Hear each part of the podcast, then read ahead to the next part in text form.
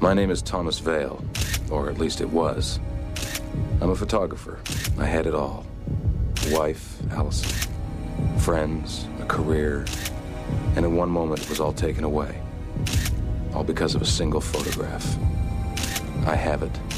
They want it, and they will do anything to get the negative.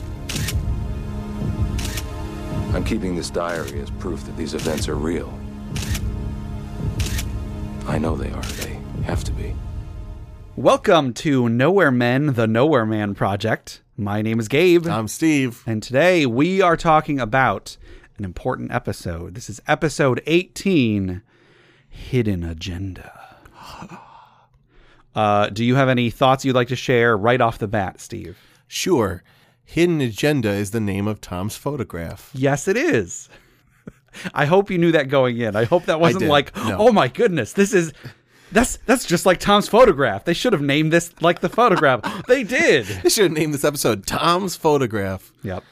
Um, the thought that I had that I shared with you while I was, because I was watching it here live, Yep. um, was it was so weird to be watching flashbacks. Okay. And when I stopped to tell talk to you about it, I, I, I told you I feel like this show could really benefit from a few flashbacks here and there. Yeah. I have now replaced the ghost with flashbacks. Okay. Because flashbacks we know will be true or at least subjectively true. flashbacks allow us to introduce concepts in the story that are not happening happening in Yeah. real time. Okay. Um, Once Upon a Time does this as the format for the show. Right. Like 75% of that show is flashbacks. Yeah, I know. I'm not sure what the actual split is, but definitely at the very least half. Yep. And they have an A, a plot line and a B plot line. And basically, the A plot line, even if it is the smaller half, I don't know if it's 75 25, but in any event, there are all these fairy tale characters who have been banished to a town in Maine, I think. Yep. And it follows the Earth side, the main character. This I can't call them main characters. Yeah. That's not gonna. That's gonna be more confusing. Maine with an E. The Storybrooke is the name of the town in Maine. Yep. The Storybrooke, the storybook version of them is the continuity of the show. Yep. And every episode, you see one of the fairy tale characters' pasts Right. and it always informs something that will happen in the last act of of the episode. I would love to see what you could do with that for for Tom with the, with this with this uh, with this show. I've talked briefly, but not a ton, about how it would be nice to see a lazy Tom Okay. who becomes inquisitive and hunts down justice for the sake of, you know, uh, giving a damn. I was not expecting that to be fulfilled in this episode. Yeah. We see for the first half of this episode, basically, the debate section of Tom's life, Mm-hmm. um, w- where where he refuses the call to adventure, to use Sure. some some terms. Because if we hadn't made it clear, if you have not watched this episode, uh, I mean, you probably should watch it. But uh, but um, this episode is primarily flashback. Yeah. Yeah, it is. It is Tom telling the story of how he took the hidden agenda photograph, and it is almost entirely like we are watching Tom do this thing in the past with some brief cuts back to the present. and I did get uh weariness, battle weariness, essentially. Yeah. a term I learned from uh that I'm I'm From appropriating your time to in the hear- war. from um, Lord of the Rings. Okay. Uh, they they had to have stuff to cut away from all of the fight scenes. Yeah. Otherwise, they were worried that you would just there was too much fighting in a row. These Mm-hmm. these battle scenes are huge. Um, I did eventually get to a point in the flashback where I was like really bored, and I had to increase the speed. Yeah. Where I was just like, all right, I get it, but it would be nice to have a difference Sure. that I don't want a flashback episode. Yeah. I want flashbacks interwoven with stuff that's happening to Tom in real real time. to be perfectly honest, like I kind of for most of this episode, I feel like there's the first five minutes, then there's the last five minutes, and then there's just all the stuff in the middle. Sure. And uh, I, I feel like the the stuff in the middle, although you know it is important, that is what we're watching, but it, um, it just yeah, it feels too samey. It feels like they could have a, a five minute recap of that could have gotten us through a lot of it. I don't even know that I want to recap though. I want to be clear. I have no problem with the scenes individually.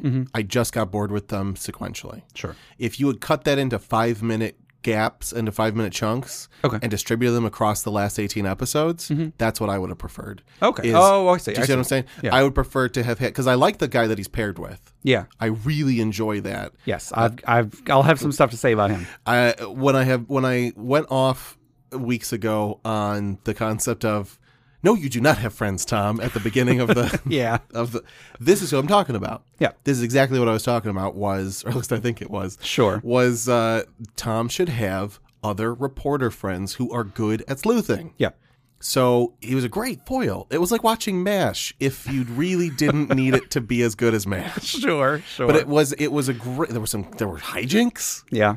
there was back and forth. The jokes were not good enough, but they were at least like the format for them was there. It, it- you said this. So I, I, I don't remember if we alluded to it in the last episode or maybe I thought of this after the episode was over. Oh, okay. Uh, we watched the episode together, like just now. Yeah, yeah, yeah. We, we were both sitting in the room. I've already, I'd already taken some of my notes on it, but, uh, but like we were, wa- we were watching it together just because I, just in case you had some big reactions to this, I wanted to be there for them. Yeah. You didn't, and that's fine. You know, hey, it's, it's an episode of nowhere, man. I you kind had of know what to one expect. epi- I had one big reaction, but it was to an outfit. Right, that right. was just I went off the rails on. Right. But, But yeah. uh, anyway, I guess to, to start off, uh, this episode aired on February 26th, uh, 1996. Yep. It was directed by Michael Levine.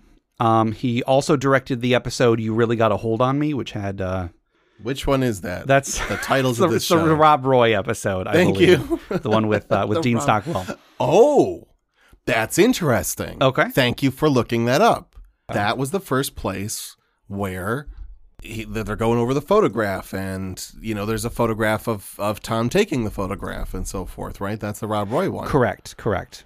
That's one of two episodes essentially that have that have alluded to Yeah, that, that have alluded to to the actual taking of the photograph. right that, So- that, that there was something to be known there. Now they're on the DVD because I did. This is an important episode. I did want to watch the commentary. There was also like a, a little like five minute interview with him With with the director, uh, Michael Levine. Quick little thing. I think either last episode or the episode before, I said that I regretted not having looked on the DVD to see if there was anything special on there. for the last episode because Was it it was the last Lawrence, episode? Hu- because it was it was Okay. writ- written by Lawrence Herzog. Yeah. Um. This disc had Hidden Agenda and the previous two episodes, like the last three episodes, were on one disc, and that was all the special features was the, for this episode. Okay. An interview with Michael Levine and commentary with just Michael Levine. Okay.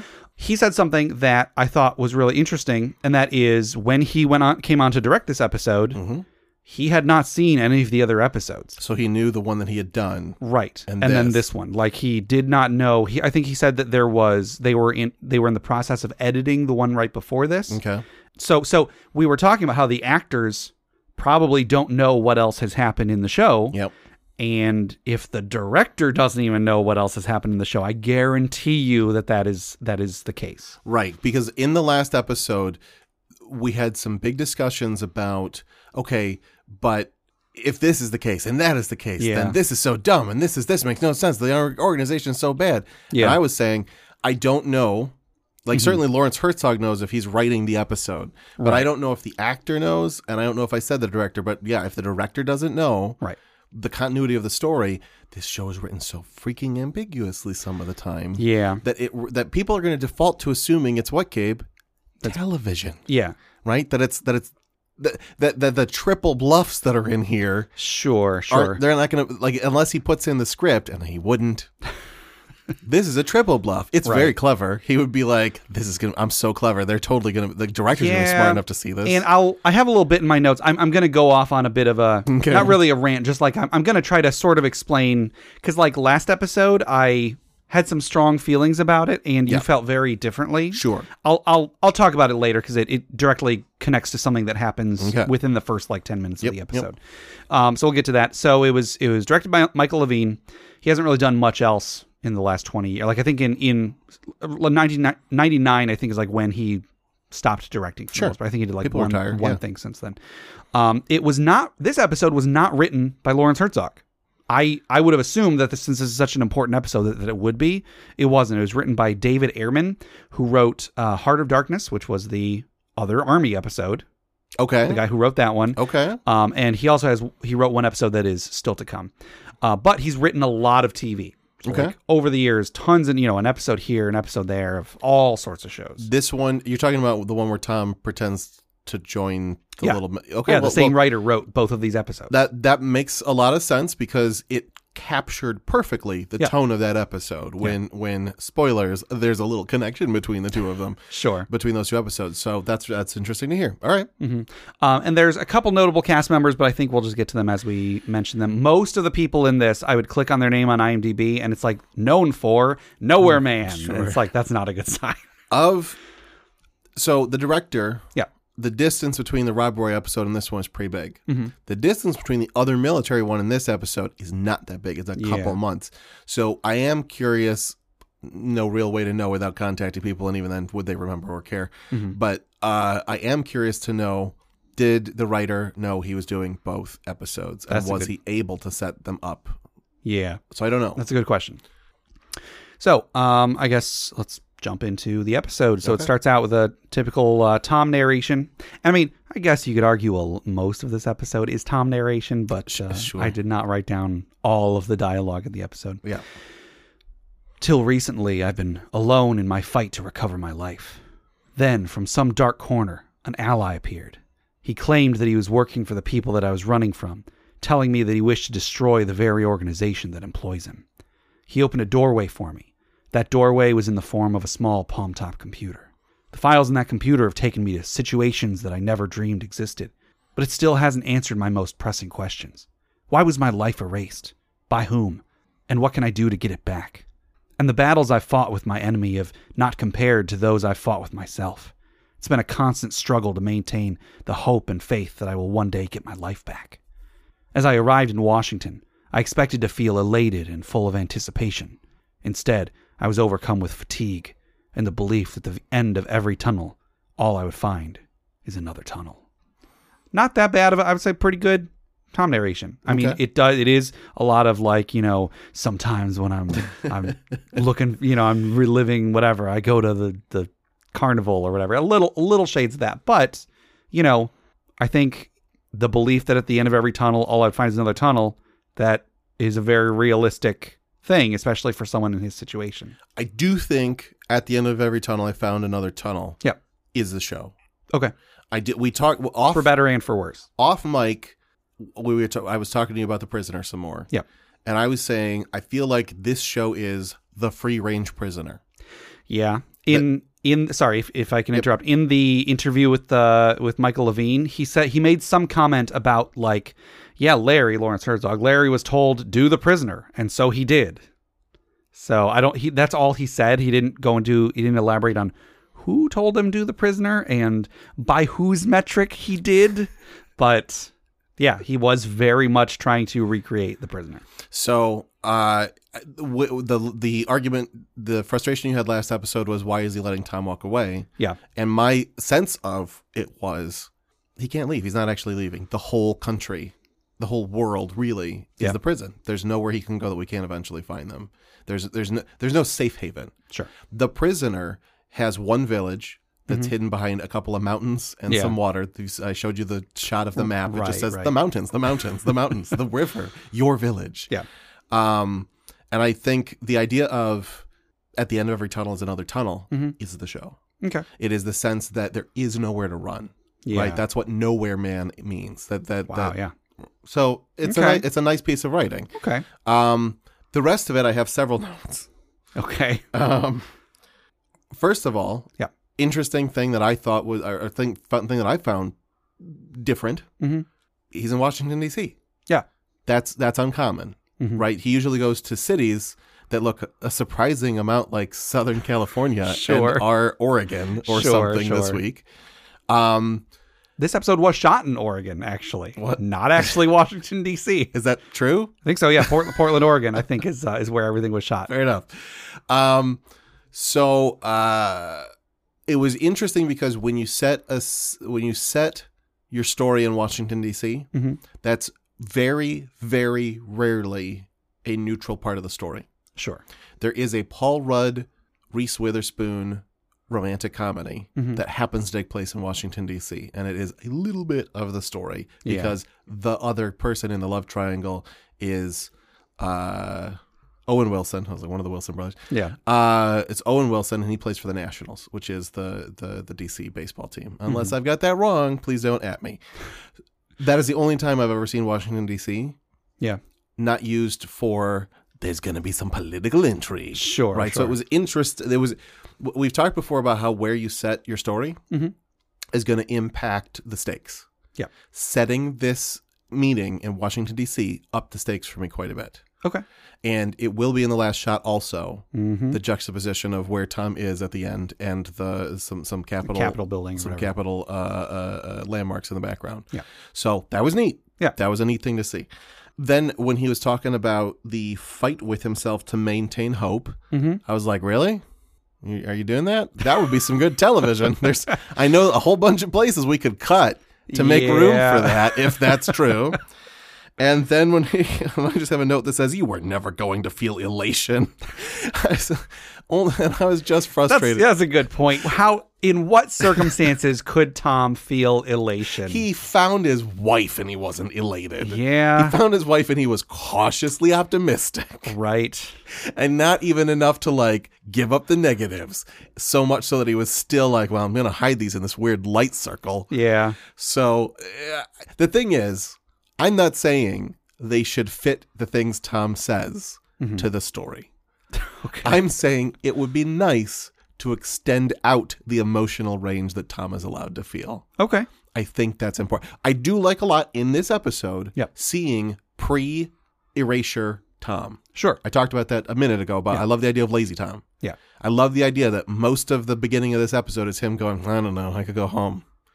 I'd like to go home. Uh, I do need this job, I guess. Yeah, he's got to ve- earn some money. He's very not. I, there may be a point in the future where I don't have easy access to money, and it would be nice to not have to worry about that now.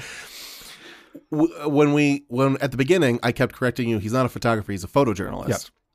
I think this episode portrays him as a photographer, Okay. like as as as someone who's like, well, suppose I could shoot things with a camera for money. Yeah. Where once his friend spoilers something happens to his friend, Yes. uh, he does become investigative. He does Yeah. become someone who actually cares, and it's unclear if he started off caring Mm-hmm. and just has become jaded. yeah. or if he never cared and this is when he became a real photojournalist Yeah. sort of right before it, it was all taken away from him I suppose, yeah, I, I, I do wish, if that was the intent, I wish they had really, like, nailed down on that Yeah. a bit more, but, you know. i, I was going to say at the end Yeah. of watching this this it was gr- it's great to finally see the first episode of nowhere man Okay. and, and not like like uh, in as snide a way as possible is what Yeah. i mean because this is exactly what i meant I, I it took me a while to figure out Mhm. but the very first thing that should have happened was him reviewing everything he knew about the photograph yeah. to try and get clues from it Yeah. That's a good point. watching what his recollection is there's not a ton of clues Sure. but by all accounts, I'm watching this and I'm like, okay, I mean, I get that we're retconning that this is what happened, but I got to Yeah. tell you something. Unless all of the other things he took photographs of were people impersonating U.S. military to try and take over a foreign government, he should not have been surprised that his life was erased. Right. He acts so surprised, like, whoa, whoa. I was just.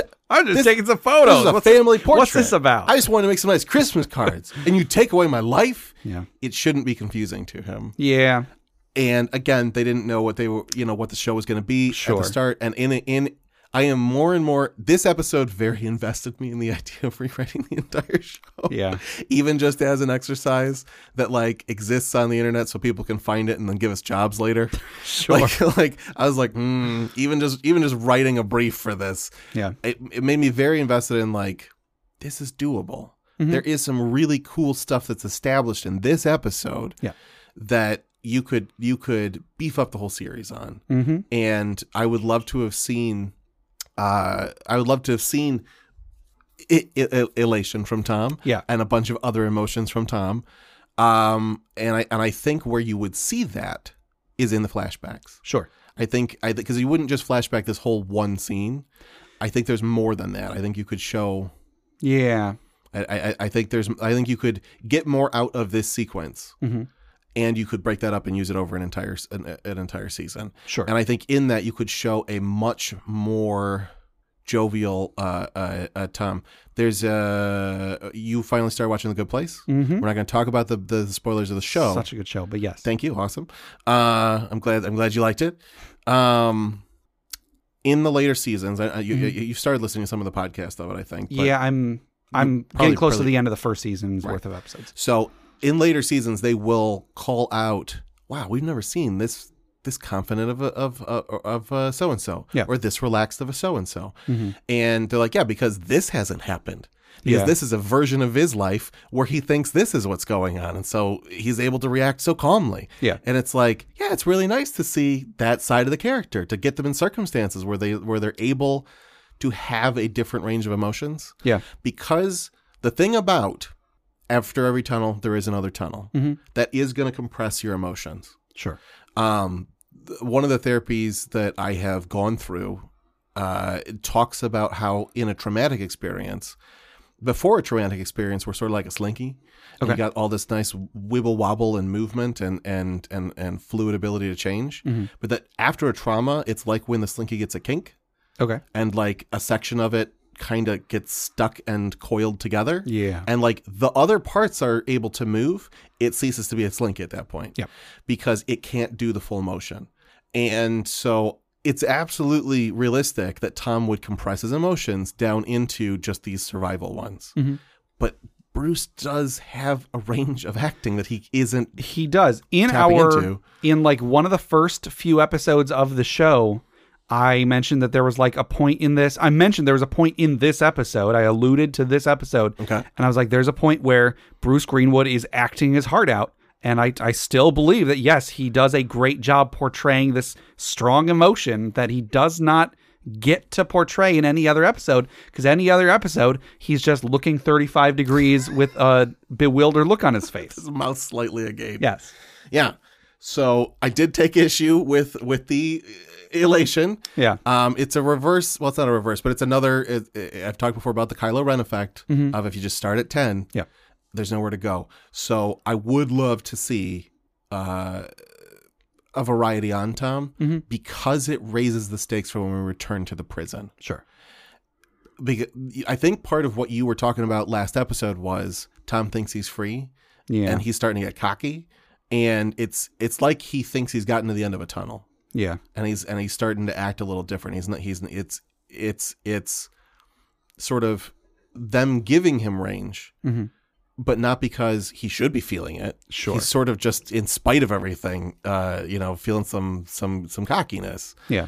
Um, when it feels like what you wanted was for Tom to be taking this seriously, Okay. Yeah. right? I suppose so. I'll, I'll get to what Okay, I, I think I'll get to Give that us some in, updates? Oh. in a little bit. Okay. So, um, for Tom to take everything seriously, he's unable to then take anything seriously. Mm-hmm. Sure. And so, what I did enjoy in the last episode was then was just that it was anything other than him being serious face at 10. Yeah. 10 out of 10 serious face so that there would be the ability for variety That is part of it's just a nice palette cleanser i think i think it was bungled a little bit because of some of the perhaps you know directors come in and they don't know Right. what they're supposed to be you know portraying for the series especially if it's such an offbeat series like this but sorry it's okay. but you do have to have that variety because then because then when we come back to tom being serious Yeah. that's that's the emotion of the show that's so all right Okay. So we start out. Tom is in a bus terminal, and apparently, according to the commentary, this was shot in an active bus terminal in Oregon. Like there were buses coming and going while they were shooting, and as a result, it was real easy to get extras. Basically, just anybody who came over signed a thing. Yeah, sure, just walk across this shot. that's cool Um, so he's in his bus terminal, and the loudspeaker announces a request for Mr. Thomas Vale to pick up the white courtesy telephone. And there is, I like the cinematography in this part because like there's like several shots where it's just a crowd of people, and like one person turns and like stares at Tom as they walk past, and like it's it's, it's unsettling because we're in the shoes of Tom, and we're like, whoa, whoa, who is it that you know is, is that is that person part of the organization? Is that is this a trap? You know what is this? Well, so he picks up the phone and it's the voice.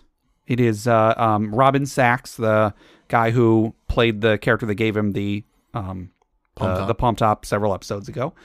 Um, This is the first we've heard from him since that episode. yes, and when we did that episode, I I asked you, you know, what are the odds that we never see this guy ever again? But uh, I knew at the time he does come back. I had thought before I had done this watch through, I had thought there was more interaction with him. I thought it was like, oh, every couple episodes he's like, you know, hello Tom, you should blah blah blah blah blah. But no, it's really just the two episodes. That might be on the strength of the actor Oh, maybe. because um, Studio 60, which is one of the shows that shaped my the beginning of my interest in writing, Mhm. has 13 minutes of Judd Hirsch, and then who who plays uh, a an important character who gets the ball rolling for the series, Okay. and then he is gone for the entire rest of the series. Sure. for 22 episodes. And they refer to him. They sort of do the Maris thing where he's in another room. Yeah. it never feels like he's not there. Yeah. It never feels like he's out of that world. And it's 13. I, I, I- I went and looked at the timestamp. It's 13 minutes of the entire series that he's in there. And the whole rest of the series. That's how big of a person. Like, Yeah. if they if they put a weak actor in that role, it would have been a placeholder person. Um, so same thing with the voice. This is a pretty decent person. Yeah. Uh, playing playing the voice. So because when you're describing, it feels like he's he's contacted him more times. My brain has already done Mm-hmm. that. Okay. In just watching this episode, I realized that my brain has retroactively thought that they have had these conversations. Yeah. Because of the strength of the rapport of the character and the two of them interacting. Well, cool. So that's the s- that's that's So it's not just me, is what you're it's saying. not just you, and I think it probably has to do with this is why casting directors are im- really important. Yeah. Because um, by all accounts, we should have forgotten him. Yeah, he, 'Cause he, he's- he sh- he was he had less screen time than I don't know the the chick that took Tom in after he was he he was injured. Yeah. But you know we still remember him a lot more and a lot more fondly than we remember her. Yeah. Um, so anyway, like I said, it's the first time they've actually been able to talk since uh, since they got the no, since Tom got the computer. He's Tom's a bit incredulous at first, and he asks like who benefited the most from their previous interaction. You know, like Tom's like I haven't gotten any answers. I've been doing all this stuff for you. You know what what's the deal? And then the voice responds without knowing what the questions are. How would you know? Which I think is, Is that what he said? yeah, Okay. which I think is a I- pretty good line. I was busy agreeing with Tom in my head at the time. Sure, Because I was sure. like, yeah, yeah, exactly. I don't know that things are getting better for Tom, Yeah. but certainly he's doing the hit list of this guy's dirty work. Yeah. No, no, I mean it's true, but uh, uh, so Tom's a bit snarky in response, and the voice says that he wants to meet Tom face to face, which I think when you're, I think you like gave me like a shocked expression at this point. Um, however, we cut to the voices side of the conversation. He's in a dark room, and we see there's like medical equipment around him. In particular, there's like there's like uh, one of those things that the optometrist puts in front of your face with like the giant things they can rotate around your eyes so that you can see through Yeah, you're things- describing the thing that is loaded up with a bunch of different lenses. Yes. that you're Well, no, able to no. You say a bunch of different lenses. What you mean is a whole bunch of lenses that are all the same, but they act like they are different, so that you have to choose between number three or number four, number four or number five. This is a commentary on when you had glasses, you felt that they were that. Everybody feels that way, Steve. There is no difference between those two, but you're still making me choose. Can we go back to number two? Maybe number two was better. Sorry, we have a mutual friend, Jeff, that I guarantee you he would be backing me up I- on this right here. I agree that he would be backing you up. I don't know that that makes it good. I think you know you gotta learn Yeah. to to discern the difference between what is better and what is worse. You need to hush your mouth, Steve. Anyway, so we see he's got a bunch of like sketchy looking equipment around him. right. Well, so we've seen them do medical stuff before. Yeah. but it was in some really nice facilities. Sure. This is the very we are set up in a dark garage very somewhere. dark room, yeah. this is this is not the above board version of this this is slapdash put together Yeah. sort of thing Um, and he's talking with Tom about how he's Tom's friend. Tom's like, I don't have any friends, even though in the intro to every episode, he's like, I had friends. Uh, anyway, he i've sets, heard complaints about that recently yes, he sets up a, a location to meet at, but once Tom hangs up, we see that the voice is surrounded by men in suits. And they tell him to stick to the pre approved questions, and they mention having made optical modifications to him, as well as some quote unquote security measures. They hit a button on a control panel, and he, he starts writhing in intense pain. He says to them, My, how you people hate to lose control, which I think is a pretty It's a good through line for for them. It is. It is. I, I had that same thought where I was like, that's it. That's true. That's what they hate. That's Yeah. it. The voice asks why they don't just kill him now, and they say that while he has Tom's confidence, killing him now would be doing a disservice to the organization. I would like to say about the control thing Yeah. there is room in this show Mm-hmm. to explore the idea that they that the organization makes bad decisions because they don't like losing control. Okay. I would like if there were any room Yep. for Tom to get an edge on them, it would be him exploiting their frustration when they're losing control. Mhm. Because a part of them cares about the negatives Yep. and a part of them wants to punish Tom. And those two things being at odds with one another, Yeah. I think is is the only like if if there were going to be episodes where Tom actually manages to, you know, not just like blow up a underground facility, but like actually do damage to them, Yeah. it would be by him playing off they are the servant of two masters. Okay. They both have the ego of wanting total control Mhm. and the rationale like they have great systems. Basically the world is theirs to lose. Yeah. And so I like the notion of they do still have flaws, Mhm. and it's that they can't stomach. I like in the Rob, Rob Roy episode Yeah. where, you know, he's taking him down the elevator and he's like, they have such a flair for this shit, right? Yeah. And there is a lot of that in The Prisoner. There is Sure. just some pretty serious whoosh doors and things coming out of the ground and, and so forth in Yeah. The Prisoner. Um, so I love the idea of the pageantry of this Mm-hmm. and the perfectionism of this this organization being the only place that could possibly bring their downfall. Okay. So I love the idea of someone else being at their mercy, Mm-hmm. and he's able to point out, he's able to with his words, with all he's got left, Yeah. take a serious jab at them. Okay. So after they say why they don't just kill the voice now, it is revealed that these modifications that they made are that they gave him robotic eyes. Does that bug you? I was so just like, yeah, I suppose so. Have, oh, okay, having seen this episode, I just ha- uh, I'll ask and I'll see if you have an answer to this. All right.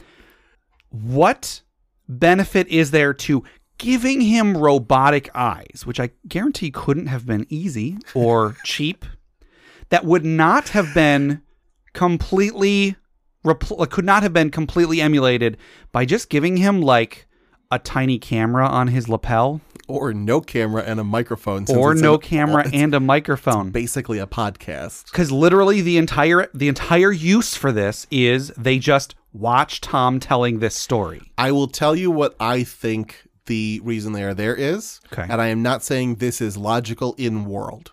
Okay. Because we do the flashback, Yeah. somebody mistook in their head the idea that the eyes were going to let them see the flashback. That's what I think happened. Oh dear. That's what I think happened because it's done in flashback. Yeah. And someone just got confused about we don't need the cameras. Like he's not actually going to be able to like do a slideshow presentation of yeah. it is. I will say this: Yeah. if if things had gone as planned, it's entirely possible Mm-hmm. Yeah. that the plan was, "Can you show me the negatives and hold them up to my eyes, please?" And it does not even hold them up to my eyes, but like all he would have to do is literally look down at the negatives, and they would see the negatives. But e- even still, a camera on his lapel. If they have the technology to put a camera inside his eyeballs, Uh-huh. they have the technology to make a, a camera that just sits on his lapel that Tom wouldn't notice. Definitely. Because again, the entire thing they use it for in this episode is just to watch Tom tell a story. Yeah. It's not like while this is going on, oh, they need to be able to like read his brain waves or something. Right. No, he could have just been sitting there with a lapel mic. I mean, I, I get that there's also they hit the button and it causes him pain. That could just be they could say, yeah, we put an implant in your head that will explode if you. Right, that's canon. Yeah. They have these They chips. e- exactly. That's canon. So it's so bonkers to me. Look, we're just we're adding on to the list of technology that the organization has created. Lasers, Right? Uh, Real real- damaging real, lasers. lasers. virtual reality, yeah, yep. VR. He's got VR. Now they've got robot eyes Yep. that do nothing that a camera can't already do. Yeah. It's just like this could be such a a, a down to earth episode if it weren't for the robot eyes. Mm. okay. It's so bonkers and so unnecessary for the episode to work. For the episode to work, sure. Yeah. But again, if we're looking at the prisoner, Yeah. they had some they had some pretty outlandish technology. Okay. And so if you were given the instruction to the prisoner, Yeah.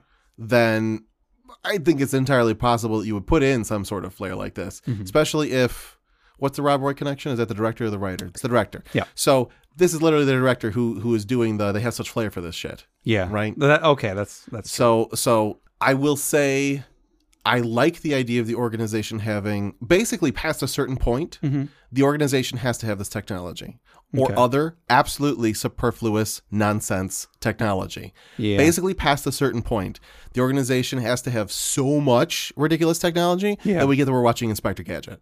okay. That until like like uh, like at this point, it actually for me Mm-hmm. does more for like yeah I suppose so, than, Okay. than than damage because by this being here, it normalizes the like oh we got a giant magnet factory that makes you a UFOs that Sure. Tesla power coil sucks power out of the town Yeah. Yeah. and you have to decide Mhm. if you go on um, TV tropes yeah. they will talk about how you have to set what the power level is for your world. Sure. That when you start doing speculative fiction, fiction you have to decide where the limits. yeah. I do feel like this show has gone much further than we expected Mm-hmm. in terms of what the technology was. Here's the thing about the prisoner. Yeah. We have to watch a thing from the prisoner. Words can't describe. We will have to describe it to our listeners with words, but I'm going to show Oh, you dear. a piece of Okay. the prisoner. Sure. Okay. Um, Steve just showed me something from The Prisoner Episode one of the prisoner. that I don't know how to. I understand why he had to show it to me and not describe it to me, but now we have to describe it to you. I will do my best. Okay. since you are here, it's worth you know, i- i- if you're at a place where you could pause. Uh, yeah. It's about 19 minutes into the prisoner, which you Yeah. can find on Amazon Prime at the time it's recording, episode one. Right. Um, but uh, if you're still here, I'm assuming you just want to hear us listen, you, uh, describe it, or you are at a place where you can't pause, and I apologize. The main character, the Tom of their world, is being shown around. The director, essentially, who's trying to bring him into, you know, uh, accepting his time in the prison, Yeah. is on a megaphone and trying to explain how everybody else gave in to their way of life, gave in to their way of thinking. Mm-hmm. And then he goes, wait, stop. And then I don't know exactly why, but a white ball, A balloon. balloon is a better word, Yeah. uh, sort of comes out of the fountain. I'm not even sure if that's what was happening. It- don't know if, It's on top of the fountain, and then suddenly it's on top of this building, like and like a 100 hundred feet times back. and like way bigger, way bigger. larger than a human. Yeah. Um, everyone freezes except, Except for one guy. except for one guy Yeah. and and, in the protag in the main and the, character. the main character, and this guy is in the fountain. Oh, you know what? He was in the fountain. Maybe he was breaking a rule. I'm not sure, but he was Maybe. in the fountain. there were two guys in the fountain though. They were like fishing something out. Were they? So I, I don't know. So we don't know a lot about about why this happened. and I'm gonna go on a limb and say they don't revisit this guy in a They don't future revisit this guy. Well, I mean, I haven't seen him in future Okay, okay, episodes, okay. but I know that that basically. So twenty episodes later. They're like, do you remember? On your first day here, when that weird balloon came out of the fountain and then went back and then came forward, and then smothered the guy who was running away. And It's not like he even was like clearly running away. He's just sort of running back and forth, like Yeah. looking for a way to get away from the giant white balloon. right? And then the white balloon smothers him. Smothers him and then just like, f- like rolls away. This is not the last time they show you these white balloons in this episode. Okay, They are basically the guards of this prison. interesting. When he tries to leave and he gets a helicopter and they remotely control the helicopter and force him to land again. yeah, Or maybe it's before. Actually, it might be when he's stealing the helicopter. He needs the electronic pass, which is a wristwatch, Right. to get past the white balloon and onto the helicopter. I don't remember which because neither of them make that much sense. yeah, so, in this show, Yeah. they established very quickly we're not in a regular story. right. Some bonkers stuff will happen. And they didn't do that in Nowhere Man, except for they kind of did. Because here's the thing Yeah, You know how there's lasers and like they can sap power from other power sources to power thing up yeah. and how their robot eyes. yes. This makes the amazing Derek less bonkers. I know it's annoying, Yeah. but it does. okay. Like, granted, all the other stuff is technology, Right. but it's wackadoodle level of c- technology. I guess if the Incredible Derek had happened like after this episode, Yeah. okay. Because, like, if you saw it after this episode, it would not be hard to hand wave away the idea that maybe of the amazing Derek has psychic powers because he was around one of their wackadoodle experiments. If only they had established that. Right. So the thing with the robotic eyes is it, it is it's it's it is forcing me to just be like, I guess this is a sci-fi show. Yeah. Like it is a sci-fi thriller. Like some of the time they just so either like you said, without the robot eyes, you get a nice down to earth. Um, the, the stakes are different. They're not Yeah. better or worse, but the stakes are different.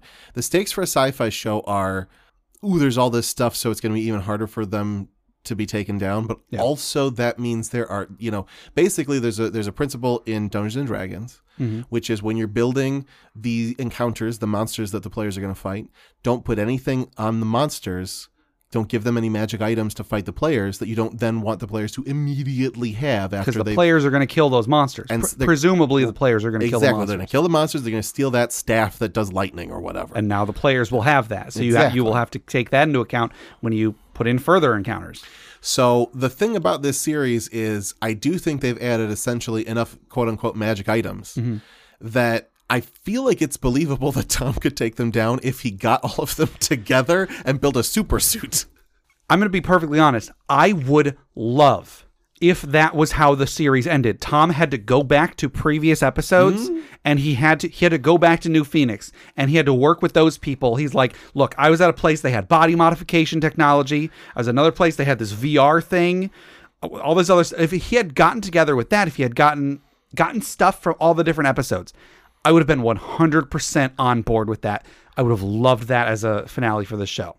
I think you would still need to set up in episode one. Hey, it's not just thin uh, uh, um, straitjackets. Sure. There's also lasers, but so you're saying that the, the straight jackets were so thin because it was a futuristic uh, material that was super strong. I wasn't. I was just ragging on him, but that would have been amazing. That would have been great if that's what it was. Yeah. So yeah, if if it were just this is a show with a ton of gadgets. Basically, at this point, we're looking at Alias, the, Yeah. the TV show Alias. I don't know how much uh, or if any Alias you've seen. I'm vaguely familiar with it. I've never actually seen it. I though. think it's J.J. Abrams, but I don't know. But think based so. and it's and it's um Jennifer Garner. Yep. And the screenshot I don't have it here, but the screenshot that I took of I think it's around season three of Alias that really encapsulated this is the show you're watching Mm-hmm. is you have a globe over here Yep. that you got for Christmas. It's a wonderful, beautiful antique glo- globe. Yes. Um, it's pretty. It's it's a it's sort of the size of a basketball. About There, that, yeah. Mm-hmm. there are larger globes, ones that are you know uh, probably the size of a hula hoop or, or a little bigger than that in terms of of the circumference. Sure. That you can you know you stand over. You it's a large library sized one that you're you know it takes two hands to sort of scroll through. Sydney Bristow, uh, which is the main character, that's who Jennifer Garner is. Mm-hmm. I don't even remember exactly how it pops up out of its holster, but kicks a globe into a guy, and that's when I knew what show I was watching. Okay. that's when I know. And that's not even technology, but just Yeah. in terms of like, okay, so this is the barometer for Yes. what is normal. This is here. the grasp on on uh, believability that we are dealing with. So I will definitely say that by there being robotic eyes, it definitely moves this episode into Mm-hmm. a much more sort of sci-fi, sort of campy, um, sort of you know, like I said, Inspector Gadget kind of. We Yeah. never see the bad guy. It's just the claw. It's just. Uh, but they have done that enough Okay. that I now just think of the, that that I now just think of the show as that. I Mm-hmm. don't know that that's how I would do the show necessarily. Yeah. Um, by the way, at this point, I now think a ghost would be no problem. I want to just to circle back to my my mechanic. I keep trying to get Yeah, in this show. yeah. It is now not a big deal for there to be a ghost in this show. There's psychics. There's VR. There's lasers. There's mind control. I keep- mind yeah, control. that was just There's last episode. Mind control. They can reduce 80 years off people's bodies. Not the old ass scientists who are doing this shit, mind you. But you know, the Yeah. women they want to sleep with, they can turn back into young women. Sure, sure. So they have all of these technologies, um, and and I think at this point, Mm-hmm. we do need to start. There's, there's a new lens I'm proposing. We do need to start looking at the, the Nowhere Man, the show we thought we were watching, Mm-hmm. that happens on Earth. Yeah. And Nowhere Man, because you used to think there was a supernatural element to this show. Correct. And it's now much more obvious why you would think that. Because basically, they have technology at the level of magic. Sure. So it's not hard to imagine that, like, as a kid, you would just think they're all powerful. Yeah. Which is what you're supposed to think, anyways, if it's the free range prisoner.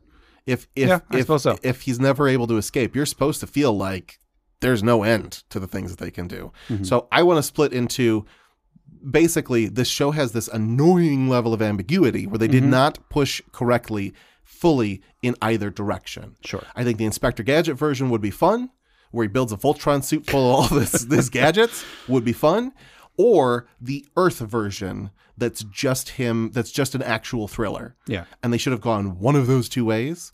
And I don't I don't think we're gaining anything about that tunnel after tunnel experience by it being ambi- ambiguously one of these Sure. b- both of these uh, amalgamated together accidentally. I think pick one of those, and th- I don't think it. I don't think. I don't think you'll lose the feeling of that trappedness. Okay. Um, I think it would allow you to do the trappedness more astutely because then you know exactly what the damn rules are. Yeah. Instead of "Ah, today the rules are this, today the rules are that. you made a reference to Inspector Gadget, like with the bad guy, and that you never see his face. In this episode, you never see the organization members' faces. That's right. It's- and they're always silhouetted against a bright thing, so their faces are always dark. Yeah, and again, uh, they got such a flair for this theatrical shit. You Yeah. know, it it, it it again. I like the actual like if you go with the Inspector Gadget route, Mhm. you get to create a version of the organization, like I said, that could be taken down by their own flair. Sure. And so I like the notion that they're standing there in the dark, like they could turn on a goddamn light.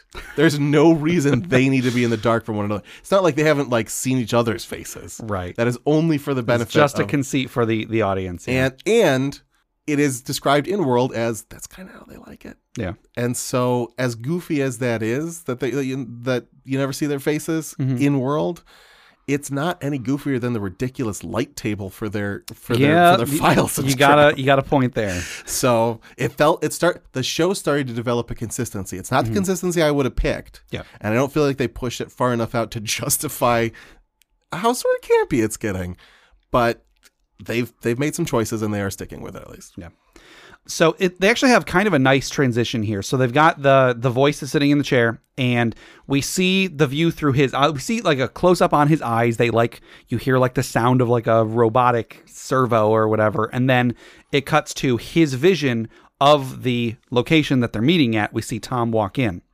So Tom walks in. Uh, it's the tavern on Fifth is where they're supposed to meet, and he shows up. The voice stands up, and at some point he introduces himself. I didn't catch where it was in this episode, and he is he. I remembered him having a name. His name is listed on IMDb. His name is Alexander Hale. Oh wow. The organization keeps referring to him as Hale whenever they're talking amongst themselves. Okay. I in two two watch throughs, I did not see when it was that he mentions it. So I don't know. Sorry, I have like 40 notes on this episode. So like I have a note for when he walks in. Yeah, go for it. He extends his hand to Tom. Yeah. Tom Mm-hmm. doesn't shake his Does hand. not shake it. And I was and I just my next note is rude. And then I said, "Are you worried that he's got like Max Webb brand lobotomy serum on his hand? Why why wouldn't you shake his hand?" Oh, that is so preposterous, Steve. How in the world would he have something so advanced? Robot eyes. Excuse me. It was just an, it was like either you trust this guy or you don't. Like it, Yeah. w- what in a handshake could he do to you? Well, so I'll get I'll talk more in depth on this in a moment, but like for all Tom knows, this entire restaurant could be filled with organization members. Sure. And I will ask you in a moment why aren't they? We'll get to that. We'll get to that. Sure. But yeah, either you trust him or you don't. If you trust him enough to show up in a location where he set that all of these people could be bad guys, shake his dang hand. And this is what I mean about Tom being at 10 all the time. Yeah. Like, if you give Tom a moment where he's human and he shakes the guy's hand, then later on you can have him be cold. Mm-hmm. Yeah. But at this point, he's been cold the whole time, so there's nowhere to go past this. Right. So um, Tom sits down. The voice He doesn't have to be elated to see the guy. sure. Uh, Hale is making pleasantries, and Tom is understandably snarky. Sure. You know. Um, Hale says that Tom has more answers than he thinks. He then asks Tom why the photograph is so important, and Tom says, You tell me. Hale says he intends to, but he needs to know what Tom knows about the events surrounding the taking of the photo. Tom says it's old news, you know, like they should already know about this. They were there. But Hale says he has a penchant for rehashing. And I put in my notes, he has a bit of a tell in that he goes and he sort of like scratches by his eye for a moment. And as he does so, there is the sound of that like robotic like "Vrrr." and in in the commentary the director commented on it and he was like oh no that's just the noise that guy makes which i thought was very funny That's great.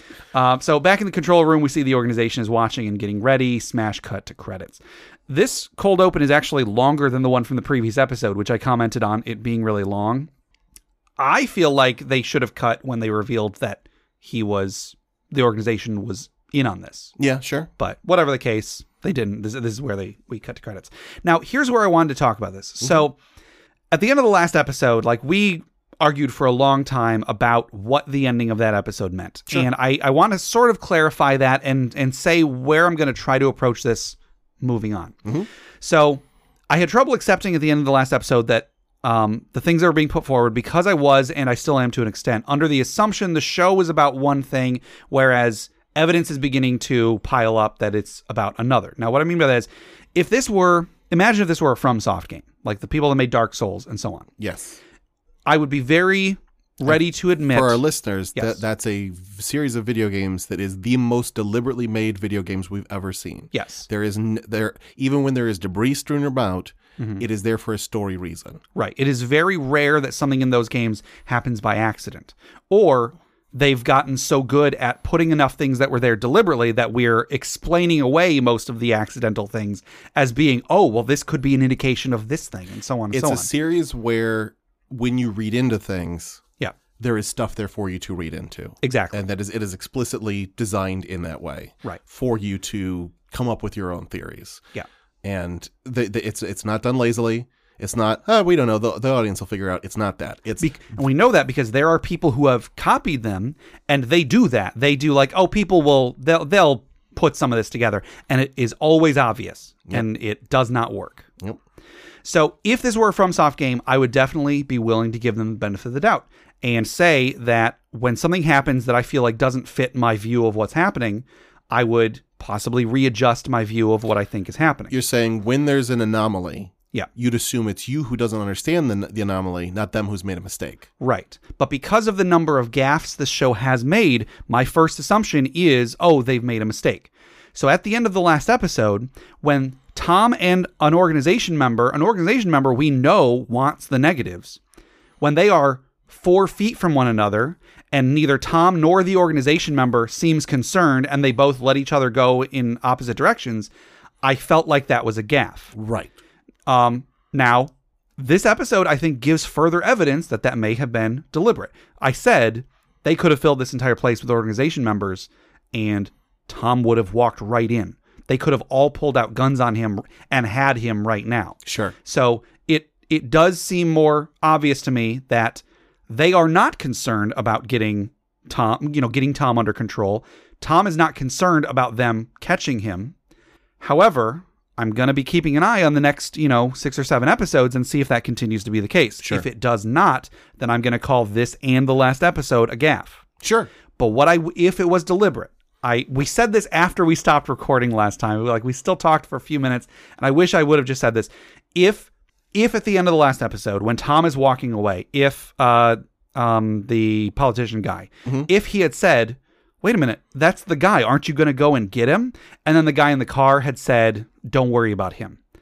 I wouldn't have had a problem with it, especially if he had said, because of this episode, if he had said something along the lines of, don't worry about him, we've got other plans for him Right. then okay no problems Because for that's me. what I heard implied in the situation. Yeah. But because they didn't say it, I, i'm not in a position where i'm going to be offering that up as a solution like i'm i'm that's not going to be where my mind's going to go my mind is going to assume oh they whoever made this episode didn't know what the guy's motivation was so and we have talked about that too. Yeah. Mm-hmm. That when you're doing a show that has secrets and twists Sure. and bluffs, you got to really there needs to be a pretty clear ironclad show bible Yeah. that you can hand to your directors Definitely. and explain this is what's actually happening. right. But, and I could be wrong about this, and I don't mean to speak ill of the dead, but I have a very strong hunch that Lawrence Herzog was covetous of this information. I imagine he was the show Bible, and s- people had to go to him and ask him a question. crowbar information out of Yeah. him. Um, and I think you would have gotten vague answers. I don't know, but that is the sense that I get. Sure. Mm-hmm. And we have had this problem too, where where it is so tempting to not give away Even to the people who are involved in making the thing, you want to keep that secret. Yeah. You want them to be surprised too. Right.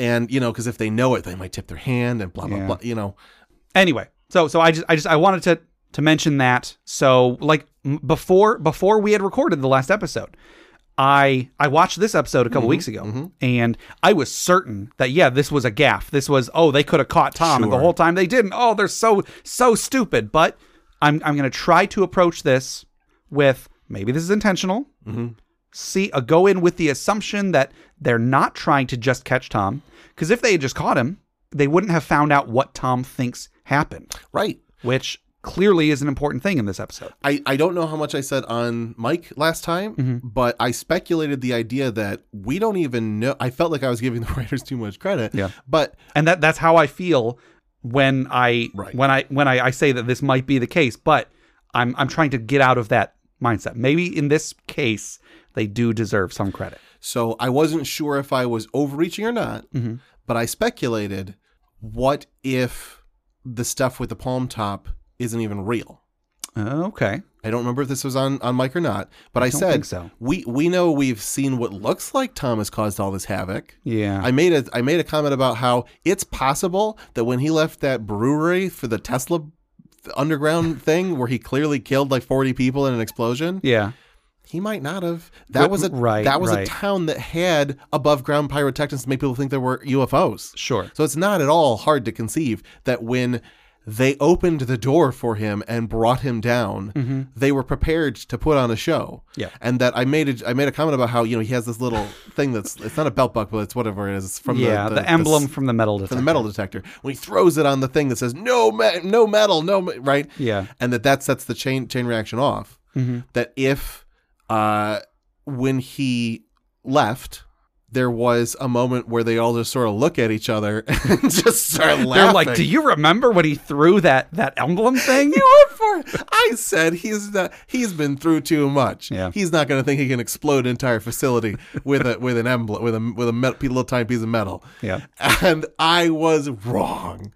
Yep. right? Never underestimate the stupidity of your opponent. So when I he do thinks remember you he's saying winning- that. I don't remember if it was on if I was on. I don't remember if it was on mic or not. So that's what I started suggesting was the idea of it's possible the reason they that they let him go in the end of the as- last episode Mm-hmm. is because the stuff with the palm top is actually just an elaborate trap. Yeah. Because they have captured Tom before. Sure. And so capturing Tom isn't enough. They need to capture Tom and get him to be forthcoming. Mm-hmm. And so this arc could be an elaborate ruse just to get him to have an ally Yeah. so that he talks to somebody. This basically this scenario is the nightmare he's had why he hasn't talked to anybody for the rest of the entire show Yeah. because anybody he makes friends with could potentially be working for the organization. Right. He finally takes a friend. It turns out, even though at the end what he says is, "Oh, they got to me. I I am now feeding information to the organization for them." It turns out to be that he couldn't trust his friend. Yeah. So you know uh, that that's where I that's why I felt like the the show is about the free range prisoner. There's nowhere he can go to have friends because even for the people that he he it stops him from making friends because one in 20 times Yeah. that's someone working for the organization and he just can't take that risk anymore and the one time he actually does gamble on it oh nope turns out it was someone who, who was imme- who had literally robot camera eyes who who was literally the eyes of the organization Yeah. so um, that's I, I wasn't expecting it to go here, Mm-hmm. but I speculated. That's that's that's where my instinct was going. Was Sure. just watch. I think I think this is all. You know, basically at this point, it feels like, and I don't know, but it feels like everything that has ever happened to Tom Lawrence Herzog has some plan for where. No, that was the organization. No, that was the organization. Well, no, that was the organization. Let's- when we get to this episode, we'll talk about that. All right. When we get to this episode, yes. So um, Tom Tom begins what is going to be the bulk of the episode, and that is him uh, telling Hale the circumstances around leading up to taking the hidden agenda photograph. Starts off by saying he was on assignment in Nicaragua. He was counting the days until he could go home. And at this point, I put down in my notes we have a crash back because he's in this restaurant, he's in this this tavern where he's talking with Hale, and we hear a crash. Tom turns his head, so like s- he just heard it, and something near him crashed. We then, in that transition to the past, where a waiter in this Nicaraguan hotel or whatever has dropped a, a you know, a, a platter of stuff, and it's a, a great transition. I really really like it. I forgot that that happened. Yeah. And at the time, I thought that's such a dumb choice because the organization isn't watching him yet. Mm-hmm. So there wouldn't be these freaking crashes. Yeah, Spoilers, that crash is very interesting now yeah. based on the based on the the end result of this episode. So I'm glad you brought it up because When we get to the end, remind me of the movie Paycheck. why don't we put a note somewhere because do you have post-it notes? Well, I'll no, I'll just make a mention of it now. Okay. So, have you seen the movie Paycheck I don't think so. with Ben Affleck? He is a guy who um, he works for a company that sort of like reverse engineers technology when like finds out oh this other company's coming out with this new computer. He Corporate espionage. corporate espionage. He finds some way to get in, get a copy of that, and then reverse engineer it so that then the company he has been hired by can make their own version of it around the, you know and release it at the same time or whatever. sooner. I don't know if it was established for other companies, but the company he starts working for at the, near the beginning of this movie, they say, We're going to erase your memory. I think they establish this as being a thing that happens. He does the job, gets his memory erased, wakes up, he's got a paycheck for the last, you know, few weeks or whatever. Ah, okay. He goes to this new job. They say, We have this new method of erasing your memory. So there we're we're gonna inject you with this thing now. At some point in the next day, your memory you'll you won't remember past that certain point. Okay. So he they injected with this thing. We see a little bit of him starting this job. Cut to the end. He has um he's done with the job. Yep. For some reason, he has turned down his paycheck. Mm. But he gets a thing in the mail from himself that has like 10 seemingly random objects in it. There's like a paperclip, a lottery ticket that didn't win. Uh, you know, this other thing, this other thing, this other thing Clues. clues. And then so he has to figure out what the heck did I do Yeah. that led to, you know, that that why did I turn down this check and It's a why did cool I give premise. myself all this stuff? I won't say what there's like a big twist that reveals Sure. I- explains all of I that. actually want to watch this. Yeah. it's a good movie. Okay. But just the fact that like I guess sort of I cryptic spoilers for the end of this episode. Sure. Maybe this crash is him getting injected with the thing that's going to erase his memory. The, cr- he is remembering the crash because that was the start of whatever is causing him to remember all of this. Yeah. I mean, it's, I, I don't know what we're going to say is happening here. But yeah, the fact that the crash is there, I am now curious. We know they have some technology. We do. They they have some technology. yeah. So uh, I like the I, I- I had completely mis forgotten about the fact that there was a crash at the at the, the start of the, at the start of this story. Yeah. Because there was a crash at the beginning of the first episode, Right. which also happened at a pivotal moment in everything. So it's possible it's just motif, Yeah. but it's also possible that it has something to do with that is an indication that the organization is interfering with the chain of events. Right. One thing I would give the writers or the director or whoever Lawrence Herzog credit for, I'm pretty sure they wanted that to be ambiguous. They wanted you to wonder if the crashes meant something Sure. or if it was just a recurring motif. And to this, I would always reference the thing you said about the FromSoft games, Mm-hmm. which is that okay, then everything else has to be pristine. Correct. That is the problem with doing that. so again, we will we'll have to be watching for the next few episodes because I, I I've said it before, I do not remember any episode after this except for the finale. There's like a two part Except for finale. that you turned down watching the final episode. And I sent myself the DVDs and I had certain episodes marked off. Um It's DVDs of other shows Right. that you So, so, my, my inclination is that the rest of the episodes are all filler and don't matter until the ending. I'm I hope I'm wrong. Sure. I very well could be wrong. Well, even the filler episodes, we go to The, okay. great lengths to try and find ways to go. that's It- true. It, could be not a filler episode for this reason. Mm-hmm. It could be turned into a not filler re- episode for, with this maneuver. Yeah. And you know, some some episodes happen on a farm, and they are filler episodes. Yeah. No, I think even for that one, I made arguments for like, well, for these reasons, Yeah. it could be maybe good. I don't know uh, if you have any notes on this, but I love the idea at Mm-hmm. the start of the story once the thing crashes. Yep.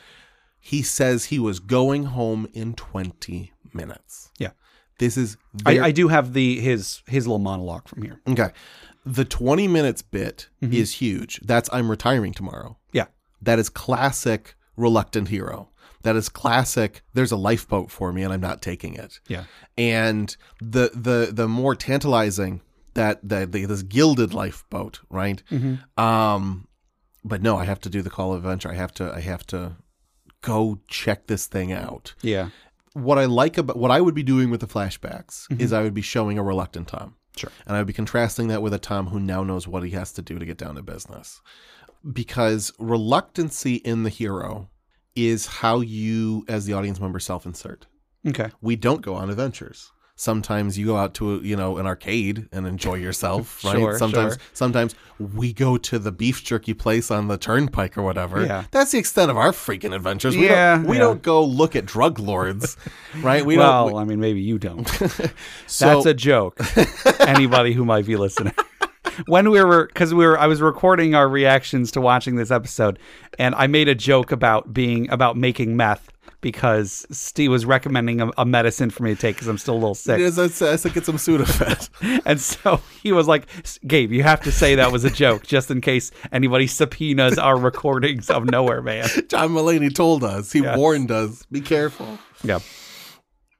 So uh it's it's like you said, it's just wrapped up in a monolog I want a spotlight for that twenty minutes so hard. Mm-hmm. Sure. I want in the mind of the audience this ticking. The best I've ever seen this, and I don't know if this is the best I've ever seen this. 'cause I didn't love this movie. um, I think it's called. I think it's literally just called Spy, Okay. and whether or not that's the name of the the the, the whether whether or not that's the name of the movie, it's Robert Redford Okay. is retiring today from like the CIA or something. And one of the guys he knows, who is Brad Pitt, is lost in the field somewhere and has been lost for like 24 hours or something like it's something like Okay. that. And he keeps trying to just go through his day and retire. Yeah. And he's got like money saved up and he's going to buy a house on the beach or something. And the entire movie, Robert Redford is like, I don't want to get my hands dirty with this. I have my retirement Yeah. and he gets sucked into it anyways, anyways because he's a good person. Sure. Um, so I want to spotlight on that 20 minutes on the level of Robert Redford. You know, they they try to talk about it like, oh, I had Allison back at home, Yeah. right? But he talks about it in these stupid freaking cliches that they use on this show. He really does. I had clean sheets and a warm woman. You should do the Yeah. you should do the monologues so that we can Okay. reference it specifically. There was a clean bed and a warm woman waiting for me back home. I was 20 minutes away from being picked up and taken to the airport when I got a phone call. The call was from Harrison Barton. Barton was the local expatriate stringer for one of the nation wire services for the last two years who had been holed up in the mountains in Chile. The word on the press corps was that he was more suited for fast women and fast living than he was to acquiring reliable news. Some say he'd been down there too long. Others simply say he was crazy. So, um, yeah. So he talks about this this contact that he has. Barton calls him and says that he has a lead for Tom that will get him national coverage. He says it's going to blow the lid off every newspaper and glossy in the states. And uh, Barton, which we'll we'll meet him in a moment, is played by Dwight Schultz, who I am a huge fan of. He was uh, he was in several episodes of Star Trek: The Next Generation. He played Lieutenant Barclay, who had a, a pretty significant character arc, I'd say, over several episodes. And here he is in this. I'm sure I've seen him in something else recently, but I can't remember what it is. But anyway, he's great. He's great in general. He was great in this episode. Huge, huge uh, smile for me when he came on, on screen. And he's what I'm, I'm talking about in terms of even though I got weary of the episodes of Mm-hmm. the the, the, the scenes of the two of them together, if you cut that up and you gave me one per episode of the show, Yeah. I think it would sustain. He's a good he for me. Tom is so serious Yep. that having a guy who is lackadaisical Yeah. is a nice counterbalance to that. here's here's an idea for a way they could have ended this differently and i mean i'm, I'm sure this was not an option but if we were to you know remake this show in the future and we Right. were to get someone akin to dwight schultz on here Yeah.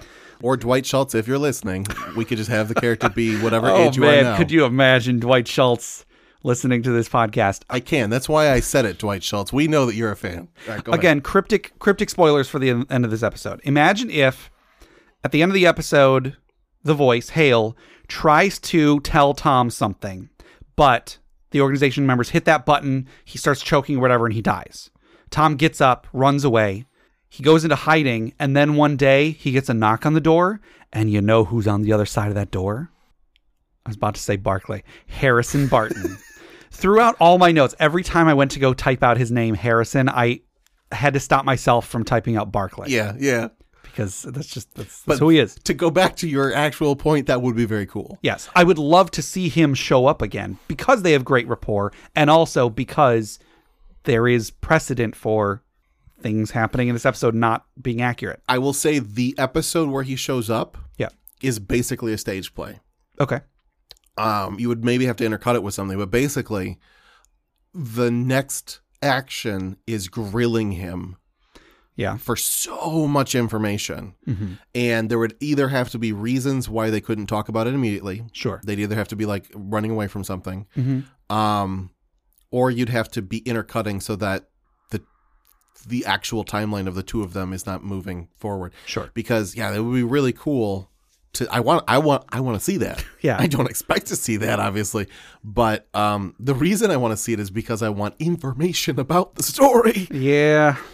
Um, w- w- just from the monologue Yeah. from the from the the, the narration. Mm-hmm. One of the things that I really liked is a very small little piece of detail. Yeah. is that he was 20 minutes from being picked up and taken to the airport. Sure. and I like that because that is lack of agency.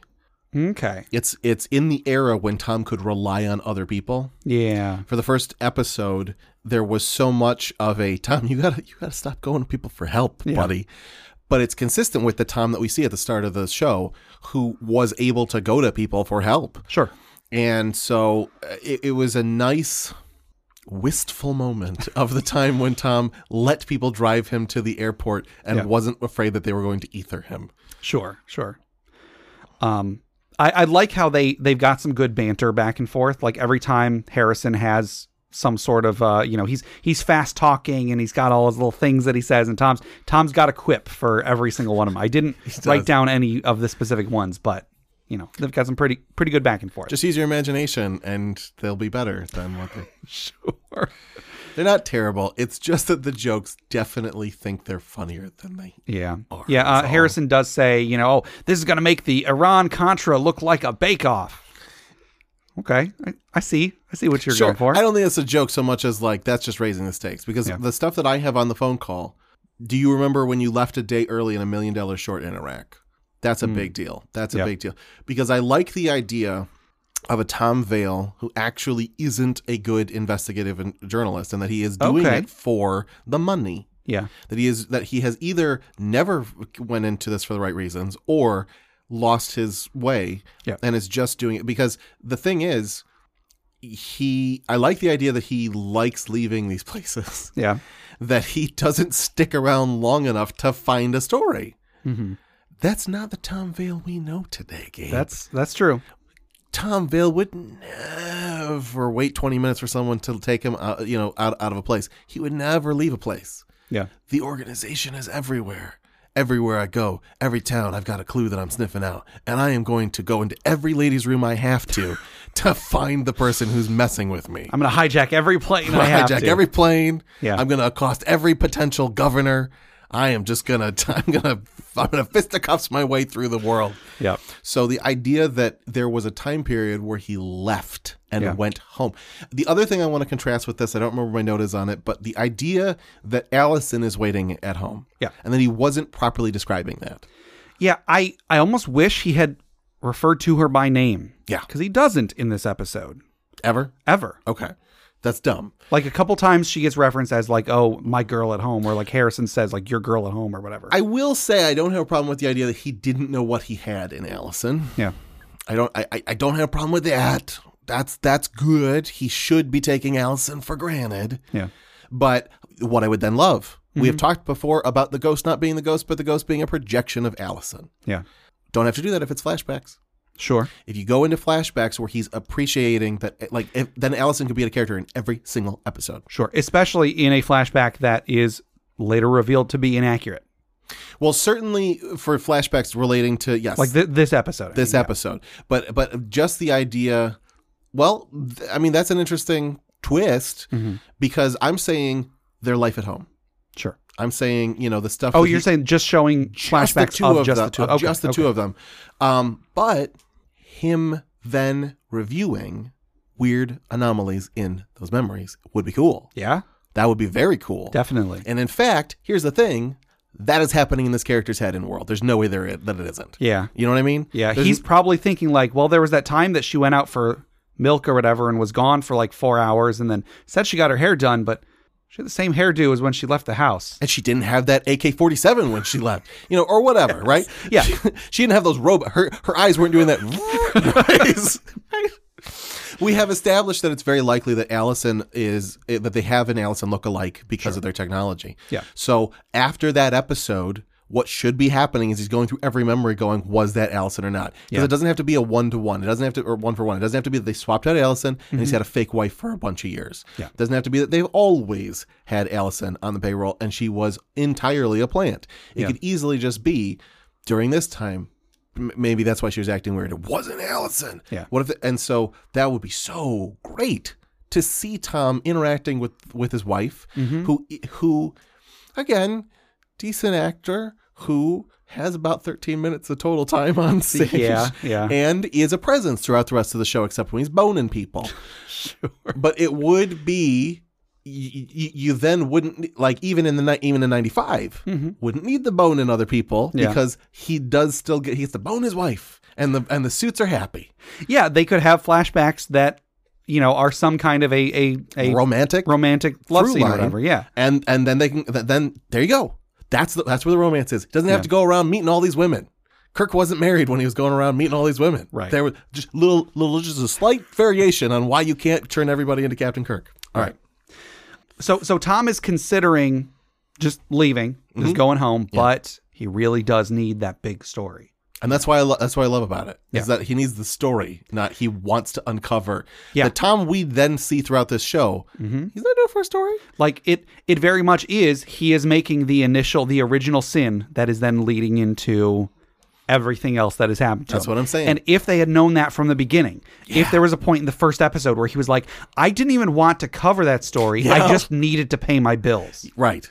That would have been that would have Would have been, been amazing. And yes, it's very and like you and I both know it's very difficult to like prepare that crap out. Sure, you do ab- while absolutely. while working on it, you go, ah, Yeah. if only. Um but that's that's what I mean about it was nice to see the first episode of Nowhere Man. Yeah. Because if you know that ahead of time, that's absolutely the th- that's that's the thing that he's saying in the first episode of Nowhere Man. Because Yeah. he's still kind of whiny in Yeah. the first episode of Nowhere Man. Little bit. until he's not match lighty, you know, explodey guy yet. Right. He's just sort of like, uh, wha- I don't like that this is happening to me. Flip flop with my hair. I don't like this. and so I, no, I- mm, Yeah, I- and- I and- love the idea that he would complain. there you go. And in this scene you had a very strong reaction to Tom's wardrobe. This is the scene. with This is the scene. He, And then in the next scene, he's wearing this. It's the hat he's wearing too. He's got this backwards cap on, very much meant to be like a more laid back, you know, with it hip Tom. I, th- I think there's also an element of he's supposed to be younger because it's two years younger, but somewhere that was m- that was lost on someone, and they were Yeah. like, "All right, let's let's do Make him like teenager Tom." 16 year old Tom.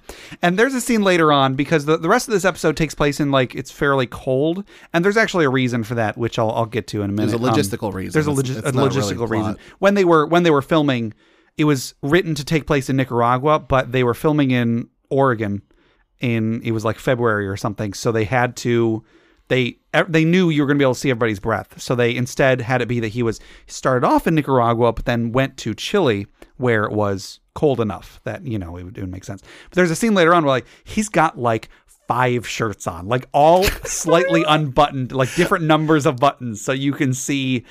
It's it's kind of ridiculous. You will have to cue this up for me when we get to that area Okay. or now. I What- don't remember because- where it happened, Oh, all but right. uh, at That's- some point I'll try to find it All for right. you. So um, that's anyway, ridiculous. it's pretty goofy, yeah. So Tom goes to visit Harry in the Andes, where where he's meeting Harry. It is he calls it perpetual summer, but they're going to be going to the mountains where it's cold and frozen. Yeah. So this is where we see Dwight Schultz on screen for the first time. Uh, Harry is how Tom calls him Harry, which is a little weird for mo- reasons we'll get to in a moment. Okay. So I have him in my notes as Harry for most of it. Then later on, I start calling him Harrison. So anyway, Harry or Harrison, he's hanging out in a hammock with uh, a prostitute named Yolanda. He's real goofy. He asks Tom if he wants to try some prostitutes or drugs. Uh, Tom declines because he's incorruptible.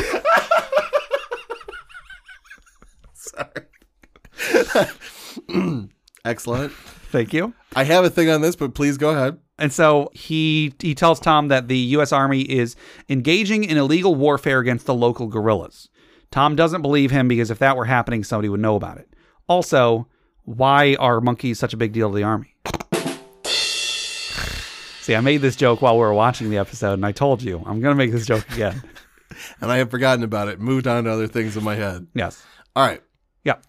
Put a lazy character in a hammock. Okay. That's what I learned today. Okay. Um, so there's a philosophical concept that when you're talking about fish, you are implying water Okay. or a plate. Yeah. Like, but living fish, you are implying water. Sure. Fish don't live on land, they have an environment that supports them, Yeah. which is why we use the, the metaphor fish out of water for when a character is not in their environment. Sure. We tend to only do that to the hero. Okay. So for all of your bit parts, I love the idea of one of the ways to you don't want to overdo this so that they become a caricature. Yeah. But I love the idea that you can very easily stick a lazy character in a hammock and not a cou- like a couch would also be lazy. Yeah. Hammock is very I retired to a sunny place though. That's even more, you know, pushing it forward so like d- we get who this guy is immediately. He he is swinging in his hammock. Mm-hmm. Yeah. And then a little bit later he's like have a seat and I look at the chair. It's a rocking chair. He doesn't have places for you to just sit. You have to have a good time You in have his to have house. to lounge. You have to lounge. You're required to lounge in his environment. And so I really like the idea of when you're making a bit character, figure out what their natural habitat is and put your hero in their habitat. Have your hero come to them. Yeah. Because it's gonna it's gonna create a slightly more memorable scene and you're going to telegraph quicker to the brain this is who you should think of this person as especially especially you talked recently about how in the adventure zone the new season Mm-hmm. travis mcelroy introduced no joke upwards of 20 characters Yep.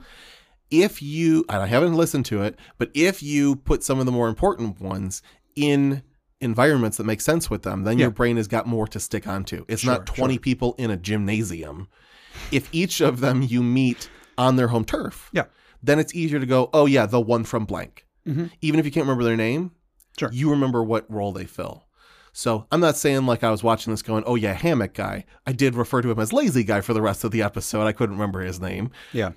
but the hammock helped with that. And so I, this is on the level of the thing I learned from the Carrie Ann Moss episode, Sure. which is when you don't know what to give a character for their motivation, choose whatever their definition of a good job is, which for this guy, by the way, still applies Mm-hmm. because he's not doing a good job of being a reporter because he's not a reporter. Yeah. He is a retired reporter.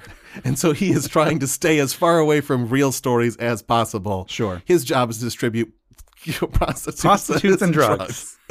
So, and he is like, I'm being a wonderful host. Yeah. That is his motivation. is he thinks he's doing a really great job.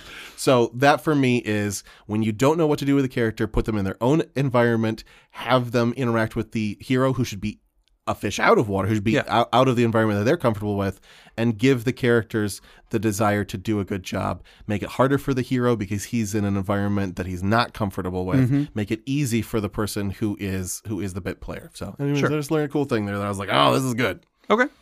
So Tom doesn't believe it because he doesn't believe that the army's doing this because if it was, somebody would know about it. Harry says, "Yeah, someone does know about it. My informant, or you know, my my uh, Contact. my contact." So Tom asks who this contact My is. source. and- He's his- talking his about source. Yeah. Yeah. He asks who this source is, and then Rule number one you got to protect your sources in the in being a journalist. And then Tom gets up and leaves. He's like, all right, fine, then I'm out of here. And then he says, Rule number two, eh, sometimes. yeah, pretty much. I don't pretty remember much. what it was. Eh, not so was- much. Yeah, it was like screw number one or something. So Harry takes Tom to go see Angela, another prostitute. And when he gets there, apparently he has an unpaid tab with this woman. And he's like, oh, come, I, I got money this time. I got money. Hey, Tom, give- I don't have any money. Give us some money.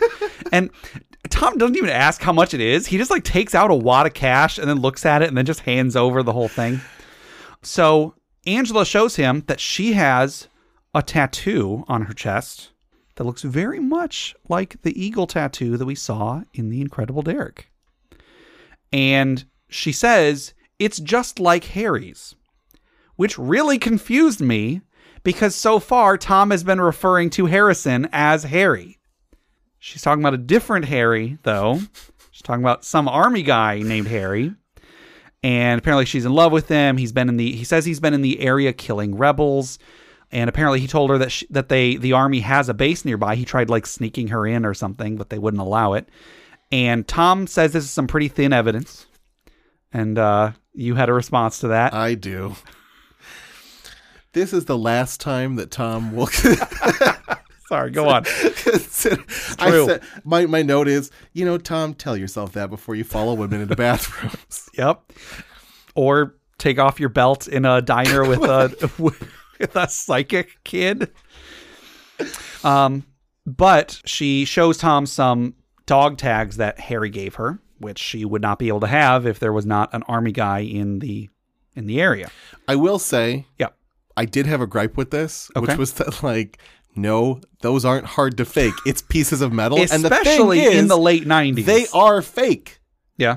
Like that's canon. We don't even have to get to the spoiler at the end. Oh, those dang. are fake. That's a great point. So, it's just, nevertheless, Yeah. nevertheless, there had to be a reason why Correct. Tom goes to the thing, and like, fine, you know, uh, through the through, Watch, it turns out that this Harry just works at a hot topic or something. he got here completely by mistake. It's, it's, it's just He's with his parents. They're they're uh, I wasn't even supposed to be staying here in the today. resort a couple miles away. Who? Harry's with his, he's staying with his Oh. parents at, at the local resort, and you know, This guy who from Hot he's, Topic? yeah, yeah, he's Got it, wearing got army it, got fatigues it. and he's got like fake dog tags, and you know, because this was late '90s when that's you know, ki- some of that is kind of the stuff that you would find at, at Hot Topic. Um, so anyway, uh, they Tom and Harrison drive through the jungle. Tom snaps a picture of a woman cradling a wounded man on the side of the road. I thought for sure that this was a reference to a photo from the first episode, but while we were watching this, I sort of scrubbed through the first episode and I did not see. I I thought like, oh, there's a photo of exactly this in the first episode, and that's Mm-hmm. what this is supposed to be. But unfortunately, not. I mean, there were very similar photos, but none that seemed there was no like prominent photo that this looked to be recreating. That would be cool, but I kept track of every single time he snapped his camera. Yeah. because basically those are the negatives. Sure. right? So like I did, I wrote, I wrote down like you know, okay, this one is this, this one is this, this Yeah. one is this. None of the photos are really that incriminating that I can think of. Yeah. but also who knows? You know, we don't know what's really going on. True. And so it's possible that he's that there's something in the photos that would have revealed the quadruple bluff that is Yeah. going on. So I was going to read them all out, but now knowing the ending, I'm like, no, Yeah, it doesn't, no, it doesn't matter. It It doesn't matter. was a little, Um, little extra work for no real reason. Sure. So Harrison talks about how nice it is living down here where a small amount of money buys you a large amount of happiness when suddenly their car gets shot at. Uh, by by men with guns. Harrison talks to the men in Spanish. They drag Tom out of the car at gunpoint, and then they pose with him. Harrison gets out of the ca- out of the car with a Polaroid camera, takes a few photos of them posing with a terrified Tom, and then he gives him the photos and they they smile they punch tom in the shoulder and say in, in broken english rock on dude and then they leave and then harrison reveals that he told them that tom was jim morrison and tom's like jim morrison's been dead for 30 or 20 years and, and harrison's like well good thing they didn't hear that This sort of shenanigan yeah while I assumed something, you know, was- to that effect was going on once I saw the camera, I was like, oh, okay, he's, he's- Yeah. oh, it's Jennifer Aniston, um, from Friends, which is very popular in Chile at the time. sure Uh, this sort of anecdote Mm-hmm. would break up a Nowhere Man episode so well. Yeah. Like this sort of little little clip. Yeah. This kind of crap happens on Once Upon a Time all the time. It's really really good for viewer retention. Yeah. Because it's non sequitur. It just it's just there for flavor. It's just there for like a fake little jump scare. Um, fake And there- little- there's a fake- couple of those in this episode. Yeah. And so you know um, when you string them all together, Mhm. it was a little bland. As little as vignettes. Yeah. Would have been great. Sure.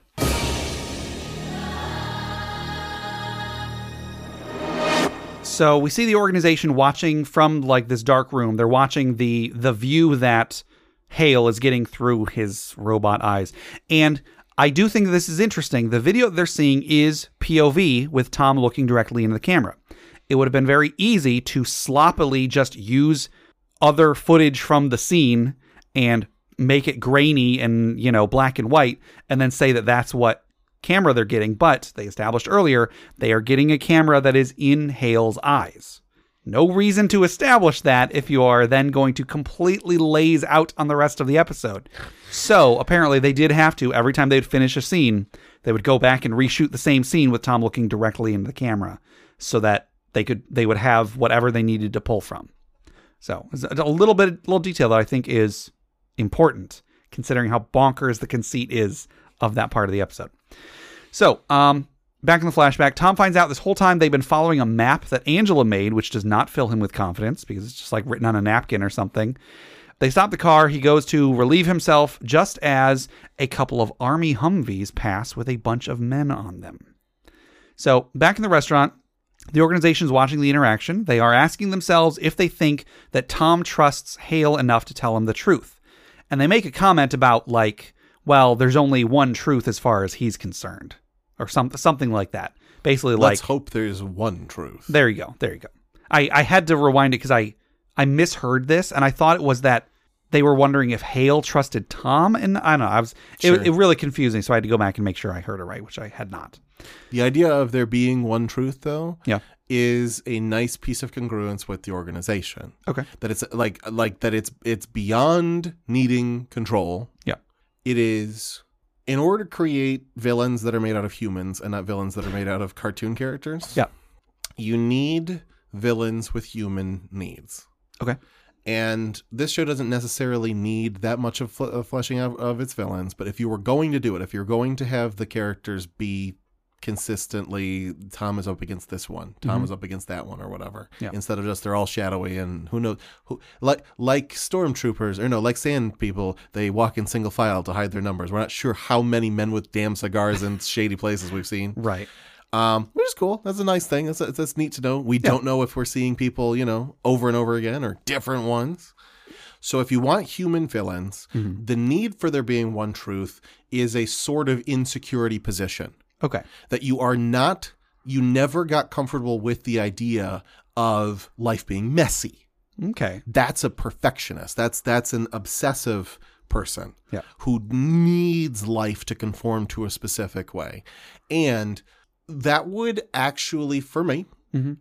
justify the technology more Okay. if it's at the if, if there's a, actually a single person at the top. So if like if you're saying someone could rationalize p- putting all the money and work into creating robotic eyes if it means they will have 100% control over the interaction.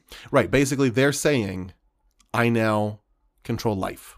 Okay. That basically no one else can contradict what I think life is. Yeah. because we're living in an age we're, we're recording this in 2020 Yep. we're living in an age where more than ever before even people who used to be friends are disagreeing about stuff and it's very uncomfortable but it's not uncomfortable because discourse is bad and it's not uncomfortable because conflict means the end of friendship Yeah. it's just that basically it used to take a crap ton of resources and really weird vocational choices for yourself to even be in a lifetime where you, where basically every single week you are fighting for your life about some topic. Yeah. You had to be a Roman senator pretty much to have this life. And and now we are all damn Roman senators all the time about even stupid stuff like I hope you don't mind me using this as an example. Sure. The Tarask in Dungeons and Dragons. Rask is awful. Go on, Steve. So it's it's very uncomfortable when people don't agree. Yeah. And when you've got someone who has an obsessive need for everyone to agree with them, Mhm. I totally believe that as a villain for this for this organization. Okay. I don't think that's necessarily what they're showing us, except Yeah. for all of the damn gadgets. So again, if I went with the Inspector Gadget route, Yeah. absolutely. That's Claw right That's there. absolutely what I would do. Is it's it's it's and it would be somebody who, if you show up Mhm. and you push something on their desk five degrees, you have caused them more pain in that moment than they've had for the week. yeah. Um, that's that's the kind of person I'm picturing. So, anyways, just just this idea of let's hope there's one true. And the thing is, there would be people lower in the ranks who aren't that obsessive, but who realize it's easier to control people if they all agree with one party line Sure. um, because because basically the w- the way you have to do tyranny in a a democracy is by removing nuance. As long as we can all understand one another and have different ideas, we can keep discussing stuff, and we all you know i- we won't turn on one another. Um, it's easier to make people turn on one another when you simplify them. Okay. That's when we start to turn on one another's, and we go, "That one is a part of that group, and that group did this." And it's like, no, that's I mean, ev- ev- everybody's as complex as you. Calm down. Yeah. Mm-hmm. But if you can get people to forget that, that's what makes them easier to control. Okay. And they don't explore any of that in this show or anything. I'm just Yeah. saying, like, they have set themselves up to be able to have all of these conversations that it would be neat to see them do if they if they went with a more um what if we talked about some stuff and not Yeah. just blew shit up with lasers and magnets Yeah. Right. So um, back in the flashback, uh, the army men that they they are watching are they they stop and they start like moving some stuff from one truck to another, like bags of stuff. Yeah. And um, Harrison Sacks of things. Sacks of things. Harrison is really wishing he were high or drunk right now. Mm-hmm. Uh, Harrison is assuming the army is smuggling cocaine. Tom's surprised, but Harrison acts like this sort of corruption happens all the time, and if they're doing something illegal, they got to fund it somehow. They don't take MasterCard in the bush, says Harrison. Uh, he tries to take some pills. Tom grabs them and throws them away, saying that he needs uh, Harrison's wits sharp. While the army men pack up, their leader, the sergeant, has a cigar. tom even takes a photograph of it it's one of the photographs He does. Now, I'm going to ask a question. okay would it have killed them to give this guy a uh, birthmark? Now I I know that he does not look like Hubbard from the previous episode, Sure. but from I'm pretty sure when the moment happens and Tom takes the photo that they are very much trying to recreate the hidden agenda photo. yeah They that's the guy that is in the place that in the previous episode they tried to establish Tom was thinking was Hubbard. Um, I'm gonna say it is probably a matter of the director of this episode didn't know Yeah. because it probably wasn't in the script. Whatever the case, I think that would have ma- that would have made me feel a lot better because they have the the tattoo. There's a couple points where you see the a very there's like cameras directly on this guy's arm and you see someone has the tattoo. that's awesome I they missed al- that. they That's already great. showed the woman has it on her chest. right. They are a couple. There are a couple clean shots of the tattoo. nice So they are bringing that back from The Incredible Derek. But I think because this is so close to the previous episode, and maybe this means the previous episode went through some extensive rewrites at the last minute. I would believe that. Sure. I don't know that that's it so much as I think the production. th- th- This would have been because they're back to back. Yeah. they would have already been shooting some of this stuff. Sure. They had to go to Oregon. Well, I mean, what I'm trying to say is I don't know if the because of how small of a deal the neck birthmark was, like the reveal, quote unquote, that he was in the photograph is like a very small part of the episode. Okay. I'm thinking that might have been late in the episode they added or changed the significance of that. Okay. So maybe because if they if this was like if that was meant to be this is the episode where Tom finds out who that guy was in the photograph. If that was the original conceit of that episode, they probably would have known that going into this one, but they didn't. So I'm I'm wondering if maybe that was a, a late change. Okay. Anyway, I'm speculating. No, that's a that's an that's a very realistic possibility. So Tom remarks that the army men are going somewhere that isn't on Angela's map. They're not going to the army base that she knows about. The army men stop at a what looks like a dead end, and one of the soldiers moves a fallen tree out of the way, revealing a hidden path. I would uh, like to gripe here just real quick. Okay. When you they remove a small branch, from the road. Yes. And it is just the fact that where the ca- just the angle we are seeing makes it look like there's no path there. if you were any other angle, you'd see, oh, clearly there is a road here. And certainly in the next shots, they are off road.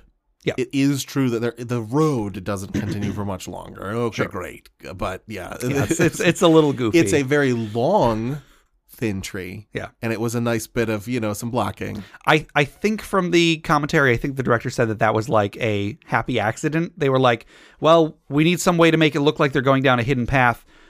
Oh, there's a fallen tree over there. Bring it over. Bring it over. Happy accident. Okay. Yeah. So Tom and Harrison follow on foot, and now Harrison has all the quips. I didn't write them down, but you know he's, he's now he's quipping at Tom. Okay. Um, they come across an army encampment, and Tom snaps some photos of them unloading the bags from the Humvees. And Tom suspects that the the there, there's some sort of a manufacturing operation going on here. He is suspecting that they are manufacturing cocaine. It's not just they're transporting it; they're bringing coca leaves or whatever, and then making cocaine here. Um, and he says that if if that is the case, it's going to turn out to be one hell of a story. A dude, however, Tom realizes Harrison's gone. He's talking to nobody, and a dude sneaks up with a gun and starts shouting something in Spanish. But then Harrison pops up and knocks him out. Um, at no point does that guy wake up and then become a plot point. Just there's just one of the guys is now missing. I guess. Well, we'll get to that in a second. So, um, they sneak over to one of the big tents and they look inside and see that they aren't manufacturing drugs. They're manufacturing army uniforms. So like they're they're making disguises to pose as US Army. So again, the dog tags would have been fake. It would have been fake. I mean, uh, they they could have been real dog tags. I'm just saying guess, I they guess. weren't. Uh, they weren't actually. It wasn't a U.S. Army Yeah. person who gave them. It it wasn't. It wasn't an. Uh, yeah, Exactly. it wasn't an enlisted soldier. It was one of the people from this fake military comp- cor- corporation that they Yeah. have. That's just sort of you know. Yeah, So um, I will say this. Yeah. Before this episode, I was just assuming they didn't fly uh, under, you know, the the guise of being actual U.S. troops, Mm-hmm.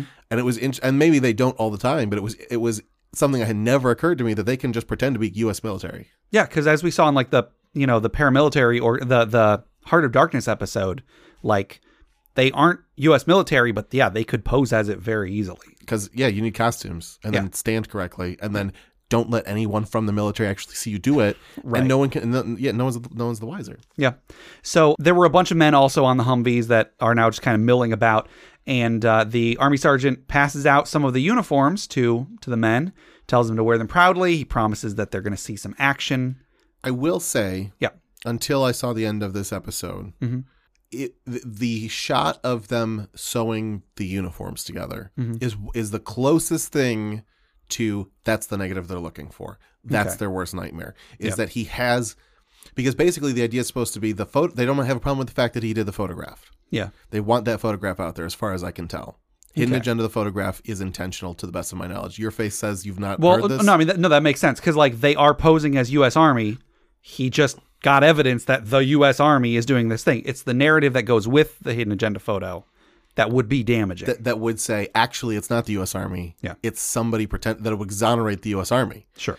And so who knows what they need for that for all of their machinations. But clearly we've found enough of the organization that like it's not hard to imagine them needing this photograph to exist. You know, this makes me wonder something. Back in the Incredible Derek episode, Okay.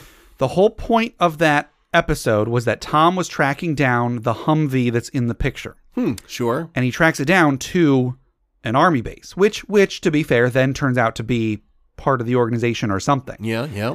I think if they had known where they were going, Mm-hmm. they probably wouldn't have had it be tracked to an, an army base. It would have been like, oh yeah, the army sold this like 20 years ago. Yeah. Somebody else bought it. Yeah. But they didn't know where they were going, and if they did, I don't know if they would have wanted to give that detail out. I'm happy to headcanon yeah, that that is the case. It's just no one in town knows that. sure. And they and that even the people who work there, certainly the guys who work there, they don't know that they're not part of the army. True. It's only the people at the top who know that who, who know what's going on. And so you know when they were killing, because isn't that the episode where they come and they just Kill murder the entire everyone base? just because Tom was in the room with them. Yeah. Um, which you know, some of the time I just don't canonize that scene because Yeah. that's how I go through with my sanity. Is that is that there's so many other people that they would have had to have. Here's the thing. Yeah. it's possible that the amazing Derek and his dad and all of the people who who were left in the wake of Tom Vale Yeah. aren't being tortured. Okay. Um, they killed their own guys. Yeah. They weren't killing military guys. They weren't killing civilians. They were killing people in their employ. They Yeah. were basically removing people from their ledger. Okay. So it's possible that they they are more just like, ugh, get the these guys already don't exist. Yeah. There's nobody looking for them. We that that happened when they signed up. Yeah. I mean, there's like the little strip mall of buildings that are all completely empty at the end of that, but I mean, they might have just been relocated and reconditioned or something to. At the end of that episode, it ends with at the beginning, Tom shows up at like a general store and like a diner or something, and Yeah. the guy there like gives him a room for the night. Yeah. And then at the end of the episode, they go back there with Derek and his dad, Yeah. and it's all empty. There's like nobody there. There's like half eaten food on the table. Oh, is that true? yeah. All right. I don't know. I don't know. I don't know. That's not a, that's not a thing that I remember that like stuck in my head from that thing. Yeah, that was there. Were, we had much bigger fish to fry. In That episode. Absolutely. Um. All right. Interesting. Yeah, I don't know. It's just it just does give give me something to recolor that episode with. Sure. Which is nice because that episode needed a touch up. Yeah. So So um, the sergeant passes out the uniforms. He promises the men there they'll see some action, and then he says, "Gentlemen, welcome to the U.S. Army." Cut to commercial. Tom explains to Hale that someone is working hard to make it look like the U.S. Army was operating in Chile. Back in the which is the flashback, first fucking thing that he should have said in episode one, which I know that he didn't Yeah. know that yet, but that is that is yeah, I if know. Tom gets it then and isn't like confused and bamboo, it would be one thing if during this episode, Mm-hmm. Yeah. I wasn't mad about this before. I'm mad about it now. okay, It would be one thing if Tom during this episode didn't really understand what he was looking at. here's here's how you make this work. Okay. Tom, the the the first part so far, all of this is is he it is just there's army men, and he sees them. Maybe he like when he sees the women sewing, he they're sewing. I don't know something else, some some uh, something else that is completely like not a not a big deal. Okay. And then he's describing it to Hale. Just local shirts and Local, dresses or sure, sure, something. like like they're like undershirts and stuff. Sure. you know they're sheets or whatever, oh, okay, something that they would be using, something there, they would be using. but not something incriminating. Right. Okay. Tom is describing this, and then Hale says, Is that what they were making? And then Tom, he goes and he's like blinks, maybe like a moment where like he he like feels lightheaded for a moment, then he's like, "N- No, no, no, no. They were making army uniforms. And then it replays a scene that already showed, except instead of it was it was army men before, now it's just dudes in normal clothes, and then they get handed and so like there's a little bit of Tom thought this was happening, but then Hale sort of gets him to rethink it, and then you realize that his memory might not. Then it's not a complete surprise at the end of the episode Yeah. when it turns Yeah. out his, his memory is not reliable. It's been happening throughout the episode, and that that would explain why Tom wasn't. Yeah, in the first episode, like, oh yeah, these guys were posing as the armies, army guys. Right. You know, Right. no, it's this whole time like that's what he thought they were, and now something has been unlocked, and he's like starting to think it over, and you know, and then maybe at the end of the episode, he's like, it, it's like zoom in on his face, and he's like, I need to look over those negatives. Cut to credits. Sure. I and I love the idea that you don't need to have the negatives in episode one. It's just that it would be the start of episode two. It very much would. So anyway, um, actually, here's the thing: you could actually have him not look at the negatives okay. in, until maybe the end of episode two, if there was a faster reason to get him to Bellamy's place. Okay. But it would have to be pretty early Yeah. on. Yeah. But I, but if you're going to delay because you know you you haven't got it figured out yet and you need a stall, Yeah. it does you do you should have much oh shit we've got to do this right now Yeah. hooks at the end so you just watch the good place Mhm. a lot of the, uh, every single episode basically opens up a new wound Yeah. at the at the end like at the end of each episode even when things seem safe they're like oh by the way this Yeah. if you did that in the show, and again, we weren't doing sequential TV like that back then, it was all episodic. Mm-hmm. But if you were doing sequential TV, you you could push the negatives out for a while, so Yeah. long as there was an arc that felt like it was one day, Sure. even if it's a long day, and it's not actually a day. It's like he's been up for thirty six hours or something. As long as there is one arc where he doesn't have time to stop, yeah. or go get the negatives or Yeah. whatever. You could push it off for a little while just because it would be nice for them to have some breathing room if they like get a green light and they have to start shooting right away. Yeah.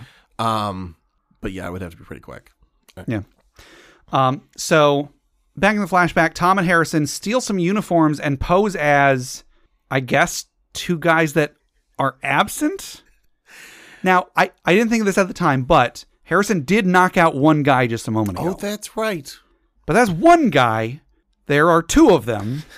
If there had been two guys that snuck up on Tom with guns, Yeah. and then Harrison, you know, picks up, I don't know, two rocks and knocks out both of them or something, right. Awesome. Problem solved. But they just are standing in line with a bunch of other guys, and the guy just reads down the list, and oh, there happen to be two names that aren't here. And then they're like, oh, yeah, that's me. Here's the thing too. Yeah. It's not the I don't think it's the guy that he that he knocked out because why would that guy have been Yeah. Yeah, Like, you know that that's so- exactly. Yeah. But that's that's the closest explanation I could come Right, to right. because just a moment ago I was like, "Oh, there was just some dude that got knocked out." we we kind of ass, we- we kind of have to just I stopped and I was Yeah. like, did I miss a scene where they knocked these two guys out and replaced their identity? And you May- you were like, no, Maybe that maybe there was a deleted scene that didn't make its way onto the DVD. or just you know.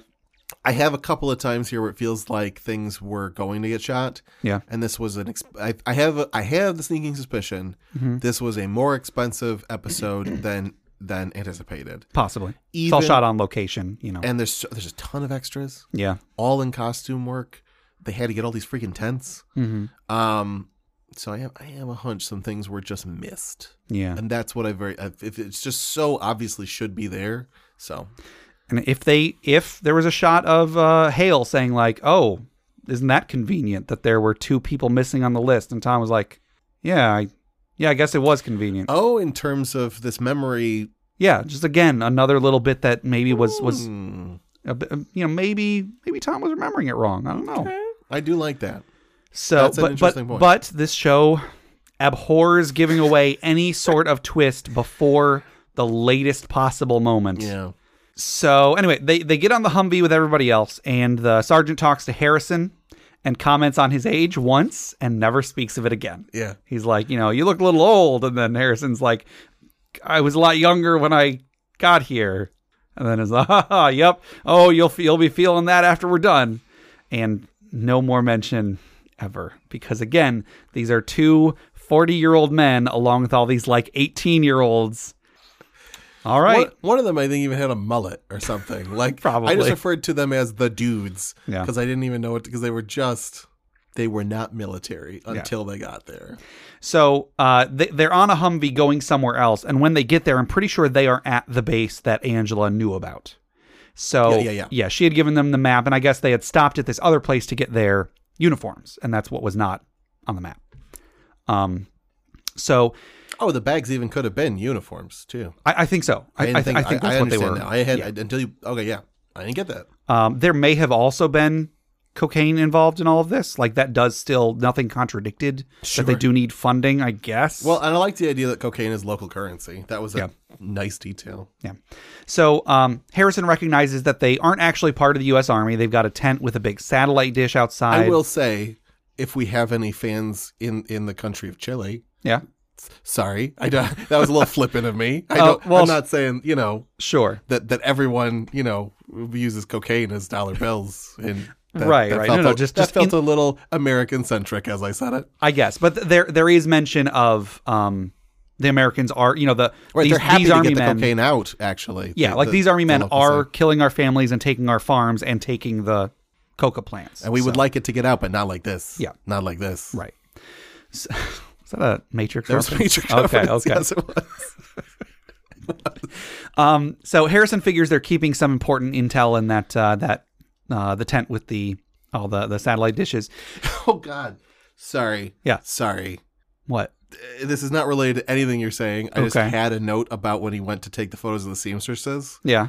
I just have in all caps, lies. That is not a digital camera. That would that, that there would be nothing on the film. It's so dark in there. It would just be a black frame. Yeah, There's. it's- No, I was It's just. it's hard to take photos in in anything but very high light env- uh, environments. I failed photography. The Yeah. one class I have failed because two times in a row I got out of school um, after nine o'clock all the time during Yeah. the year that I had photography because our video program at school was sort of basically college. Sure.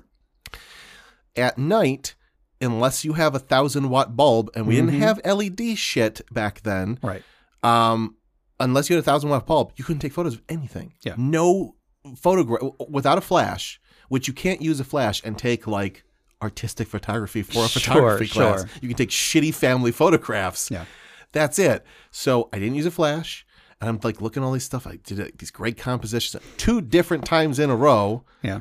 I went to expose the film. Black, black, black, black. black. Just, just nothing. Just not dark, dark, Sorry, dark, dark, I'm dark. sorry to hear that. Yeah, and, and, and it was so demoralizing that I was like, "Listen, I don't get out of school until nine nine o'clock at night. Yeah. I'm gonna intentionally fail this just to have experienced that one time. I'm gonna sleep." There you And go. So, anyways, um, because of the level of, I failed the class because I, I- you know, it was the I chose to, but like, hmm, it was just one of those. This show's supposed to know about photography, and uh, yeah. it would be nice Yeah. if you did one of those things you've been talking about where he's like oh how did i take a photo- how did i take a photograph if if there was no light in there you know where, where he's where Sure. it's, just, it's just part of that where he goes Sure. where he thinks he's got the negatives and he looks at the negatives at the, and there's actually nothing there What if this whole show, the negatives have just been all black? and he's just got memory messed And- up stuff well, and he- no, it's just like, oh crap, I can't let the organization know. because they'll just kill They'll me. just kill me. what if he's got fake oh, why doesn't he have fake negatives gabe Well, well that's be- a great episode he goes and recreates some of this stuff They haven't established whether they want to get to the negatives or destroy the Sure. negatives. If it was they want to destroy the negatives, then yeah, or, or sorry, if it is that they want to get negatives, then yeah, just give him just he just have a bunch of fake negatives. But they didn't establish that, so I don't know. Anyways, so I apologize. Yeah. So there's the huge communications equipment they are getting HBO. Yeah. So now Harrison uh, procures some lieutenant's insignia, these little bars that go on your collar, Yeah. and he hand waves how he got them. Yeah. Uh, I would very much like to know where he got them because who did he get them from? Is there a lieutenant here? If so, we never see him. Yeah. And if not, where were they? Yeah. And if so, that lieutenant is going to know that how did he get these bars? That is important. I will say this Yeah. because they're fake lieutenant's bars, Good point. so it's entirely possible there's just a costume warehouse that he got them from. But the the soldiers, which again are part of the not real army, Right. respect them as if they were real lieutenant's bars, because they're not in on the ruse, aren't the they? soldiers aren't. The soldiers even the think- guys that were just handed a uniform and were told "Welcome to the army." m- maybe we're talking about different things. The guys who were just handed the uniform Yeah, and given and said welcome to the U- U.S. Army. uh huh, You think they're out on the ruse? yeah. I don't think they're out on the ruse. Is that how you join the army? No, but you know why would they? They're They- young. they- They, are young guys. Okay, okay. I guess I think they just think they're part of a special. I am positive that you can that you that they could just you know oh you guys are part of the special group. yeah. And they'd be like, I am special. I get to kill people in Chile. okay, I guess. I don't know, but that's what I assumed was that they didn't know because I, I I assumed that if they weren't, if they were not in on it, Yeah. this would seem like such a preposterous operation. You you get in a van, you ride out to Chile, and then they hand you a uniform, and you're just part of the army. what are the people when they're when when w- okay what what's your s- th- this is good because I I don't we, we we should establish this. Yeah. What is your stance on the guys who joined the military group in the other episode? Did they know they're joining? I assume they they know they are not joining the U.S. Army. They're joining something that they think is better than the U.S. Army because it takes matters into its own hands. Okay, okay. And So you, okay, so so you think they they know they're part of? That's a good point. All right, all right. Because I, I feel like that is what they they know they're getting into some, the, some special. Yeah, like like they know that that's Private group that's for that that's one. like the F- Freedom Army or whatever the heck that was called. Yeah, and they had the like. Have you read the Colonel's book or whatever? He's Yeah. the best. Right. Um, I don't know. I mean, it's possible. It's possible that they, it, they maybe they're just they're young and dumb, and so they they convince them. Yeah, this is how you join the army. well, I mean, for, okay. So here's a couple things. One, they convince people of shit all the time on the show. True. So like they are masters of it. Yeah. They rely on people just accepting the first. They they said this in the UFO one. People Mm-hmm. just accepting the first story they're told. Yeah. They they um these were at least in the the last military episode they were guys who wanted to follow code Yeah. and they didn't have a lot of. i i i I don't I don't know how to say this in a non disrespectful way. They seemed to be guys who did not want to think for themselves Sure. because thinking for themselves was getting them nowhere. Yeah. And so they wanted to hand their lives over to somebody else who would direct them to do good Mm-hmm. with with their life. So there's a sort of follower mentality of these guys, even Yeah. if they thought they were. So I don't know. I will say this: if everybody in that camp knows what's up, that's a lot of people who know what's up. Yeah. Let's go over. wh- Well, I'm, I'm just like, so, I mean, because the reason we got on this is either they are fake lieutenants bars and the people know they're fake, or they are fake lieutenants bars because someone, because they don't know it's fake and someone has been posing as lieutenant. So I'm asking, like, Well, my third thing is Yeah. there are fake lieutenant's bars for the lieutenant when they when the lieutenant shows up. oh, I see. That's what I'm saying. Is that they have a costume warehouse that he went through, yeah. and he basically was like, "This is high enough up for me to do stuff without without it being like." prob- He's not wearing Sergeant Bilko like eight of them. sure, It's sure. just enough for him to to get away with stuff. yeah. I don't know, but that's i- i- i- in. n- Now I'm curious. I hadn't really thought about it too much Mm-hmm. Yeah. in the uh the age the ageless episode in the age science episode. Uh, yeah. Forever young. Thank you. Um, do you think all of the people? So I, I don't think you did, but I've been rewatching some of Angel because there were some parallels there that I thought were interesting towards Sure. the end of the fourth season. In the fifth season, spoilers for Angel, um, they inherit an evil law firm, and that's the show Oh. Okay. and it's a power move. This evil law firm has been the antagonist for the entirety of the five seasons of the show. Mm-hmm. In the fifth season, they're like, "We're going to give this over to you," and it's not entirely clear why they do. And it does feel like a deal with the devil, and they take it anyways because Yeah. each of them has a reason too, because they were very specific in what they were willing to trade. Um, and the evil law firm is an evil law firm. Okay. Everyone there knows that they're evil yeah. except for some of the people are like, yeah, I know it's kind of evil, but also like, "Ugh, I love the lab. I love being able to concoct the things that we come up with here. And Yeah. now I'll be able to do it for good for you. In Forever Young, Yeah. I don't know if I thought hmm that anybody bel- uh, like like below the top level knew they were working for the organization. Oh yeah. I don't. I don't think that either. I think. I think that there. They're just It's working pre- on great it's- science. Well, yeah. It's pretty easy to think. I just work at a classified medical facility. right. I get that there can be a difference here. I was just Yeah. curious. I was just as as a Yeah, no, I, I, I think, I think that's that's different. Be- because, for example, Mm-hmm. if all of those people knew that they worked for a shadowy organization, Yeah, that's a lot of loose ends, is all. it, it's just because they showed them quote unquote joining the army. yeah. That's real bonkers. Again, like I don't. If someone told me, yeah, I joined the army, they flew us out to Chile, and then some guy grabbed some uniforms out of a tent and said, "We joined the army." That just seems like so weird. If it, they could have done away with that scene Okay. and had it just be like the men show up and I don't know, maybe they they find the manufacturing of these things separately. Yeah, Like yeah, yeah. they've just been seeing men in army uniforms and then they find out, "Oh, these were made in China or something or these are made here or whatever." And I think they could have established that separately and not have it been they were literally handed a, a uniform that was just made from 10 feet away Fair point. Fair point. but maybe that would have taken more time and, and money to get across. I don't know. So, Maybe the intent was that, yeah, these guys think they're actually part of the army. That would make sense because I have wondered why are these guys, act, well, how do these guys know all of this protocol if they just joined the army 10 minutes ago? You know, may, maybe maybe it's the fact that he had the line "Welcome to the U.S. Army" that is tripping me up. Sure. If he had had some other line that didn't imply they were, j- maybe they've already been part of the army, and they get get across some other way that this is crooked rather than that line of dialogue. okay. Maybe that would have been fine. Maybe that would have gotten their point across easier. Okay. So, so closing this parenthetical. Sure. The one thing that is nice about him saying, "Oh, I found them at the bottom of the Wheaties box. What do you care where I got them?" Yeah. I am going to say that's how I imagine he got knocked out the two people that they are posing as. Is, Okay. th- is that is that the Well- same sort of quip would have been Well, I was eating Wheaties and suddenly these two guys were in the box, so I threw the box away. obviously it wouldn't have been another Wheaties metaphor. He would have had some other quip. But yes, I think that like with that same level of casual hand waving. Yeah. Because here's Okay. the thing: I would like the character to be that. If this were a character that was used more often, I like the idea of we never quite know. He's basically um, Rocket Okay. from, from from Guardians of the Galaxy for me. Yeah. Where basically we don't know exactly where he got all of the things that he got, and That's- probably some shady stuff happened. That's a good point. Um, Rigel from Farscape yeah, yep. very often has things that he shouldn't have, and there's an episode where someone s- re- refers to him stealing, and he's like, "I don't steal, I procure," and like. Okay, if that's what the character is, then yeah, lean into lean into Right. just a little bit more.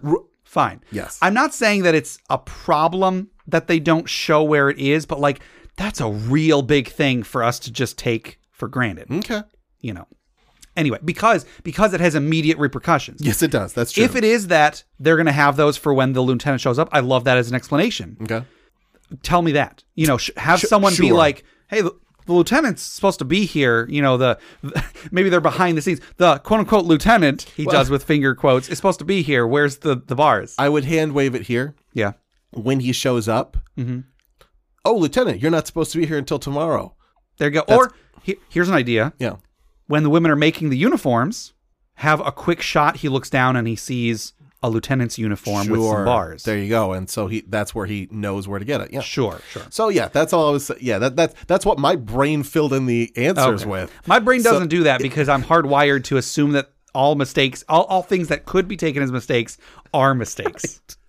I'm trying to get out of that, but you know, still it's Yeah, old yeah. habits die hard. No, it's I- you know if if we when two people agree with one another, one of them is unnecessary. Yeah. Granted, we, it takes us a long time to get through some of these episodes. We were doing real good for a while, and then we got into some of the meteor stuff, and we're back to our three hour Correct. meaty Correct. episodes. But grant you know, elsewise, it's just a recap. you go. so so it's good that our brains work differently because that's where we come up with all of the stuff. So it, it's fine. So Harrison puts on the lieutenant's bars and poses as a lieutenant in front of the guards outside the important tent. And I would say he doesn't. But- Sorry, that just felt flippant. Outside the important. I have it. That's how I refer to it in my notes as Okay. the important tent. yeah, yeah. Um, I would say he does a pretty good job of posing as a high-ranking officer. I'm a I'm a strong believer in if you act like you're supposed to be there, nobody will tell you you are wrong. Maybe the person at the very top will tell you you're wrong, but there's a meme I saw online where it was when you wake up tomorrow, put on your formal clothes, go to any business and just start working. if they call the police, start working at the police office. so, you know, he's like using like a, v- a very, you know, he's like shouting and and so on, using like a, that like that deep thing that that army guys do like, you know, turn hut. drill sergeant. style. Exactly, that Yeah, yeah. that kind of stuff. and Yeah. it's not just like it's not random. Yeah. He's calling out the the overweight guy. Yep. and he's he he it's there's even an argument to be made that he's like yeah. Don't you want to take? Don't you want to go for a run with with your buddy here and get him up to code or whatever? Yeah. like it's not totally random. And Like he's, he's doing a good job. he's uh, of of feeling like walking that line of being harsh Uh-huh. and and like making them feel like they're part of something, making Yeah. them feel like they're part of a chain. Uh, the way I put it in my notes is uh, he calls one of the guards fat and convinces the two of them to go jog around the camp. So That is also what happens. yes. Uh, so they run off. He waves Tom into the building. Tom goes into uh, their like intel room where they've got a Oh, bunch right, of that's what it is, yeah. maps and charts and stuff. Uh, he takes a bunch of photos of them while Harrison watches for anything happening outside. There's another shot of the organization watching Tom and, and Hale interacting. Tom says he didn't know what he was expecting to find in that tent, but it turns out whoever it was that was perpetrating this had an incredibly intricate communications network, which is important because, again, this is the organization that he has been hounded by this whole this whole series. Yeah. Um, there's a tense moment where the sergeants notice something amiss and they walk towards the building, but uh, Tom and Harrison manage to escape just in time. There's since you talked about this is this is their communications network. Yeah. I I th- I don't think it has anything to do. I don't think it's intentional in the story. Okay. but it uses a separate camera. He does. It's a smaller camera. yeah, a, a more compact one is. yeah. I, I'm assuming his normal camera he doesn't have on him because it's too big. Right.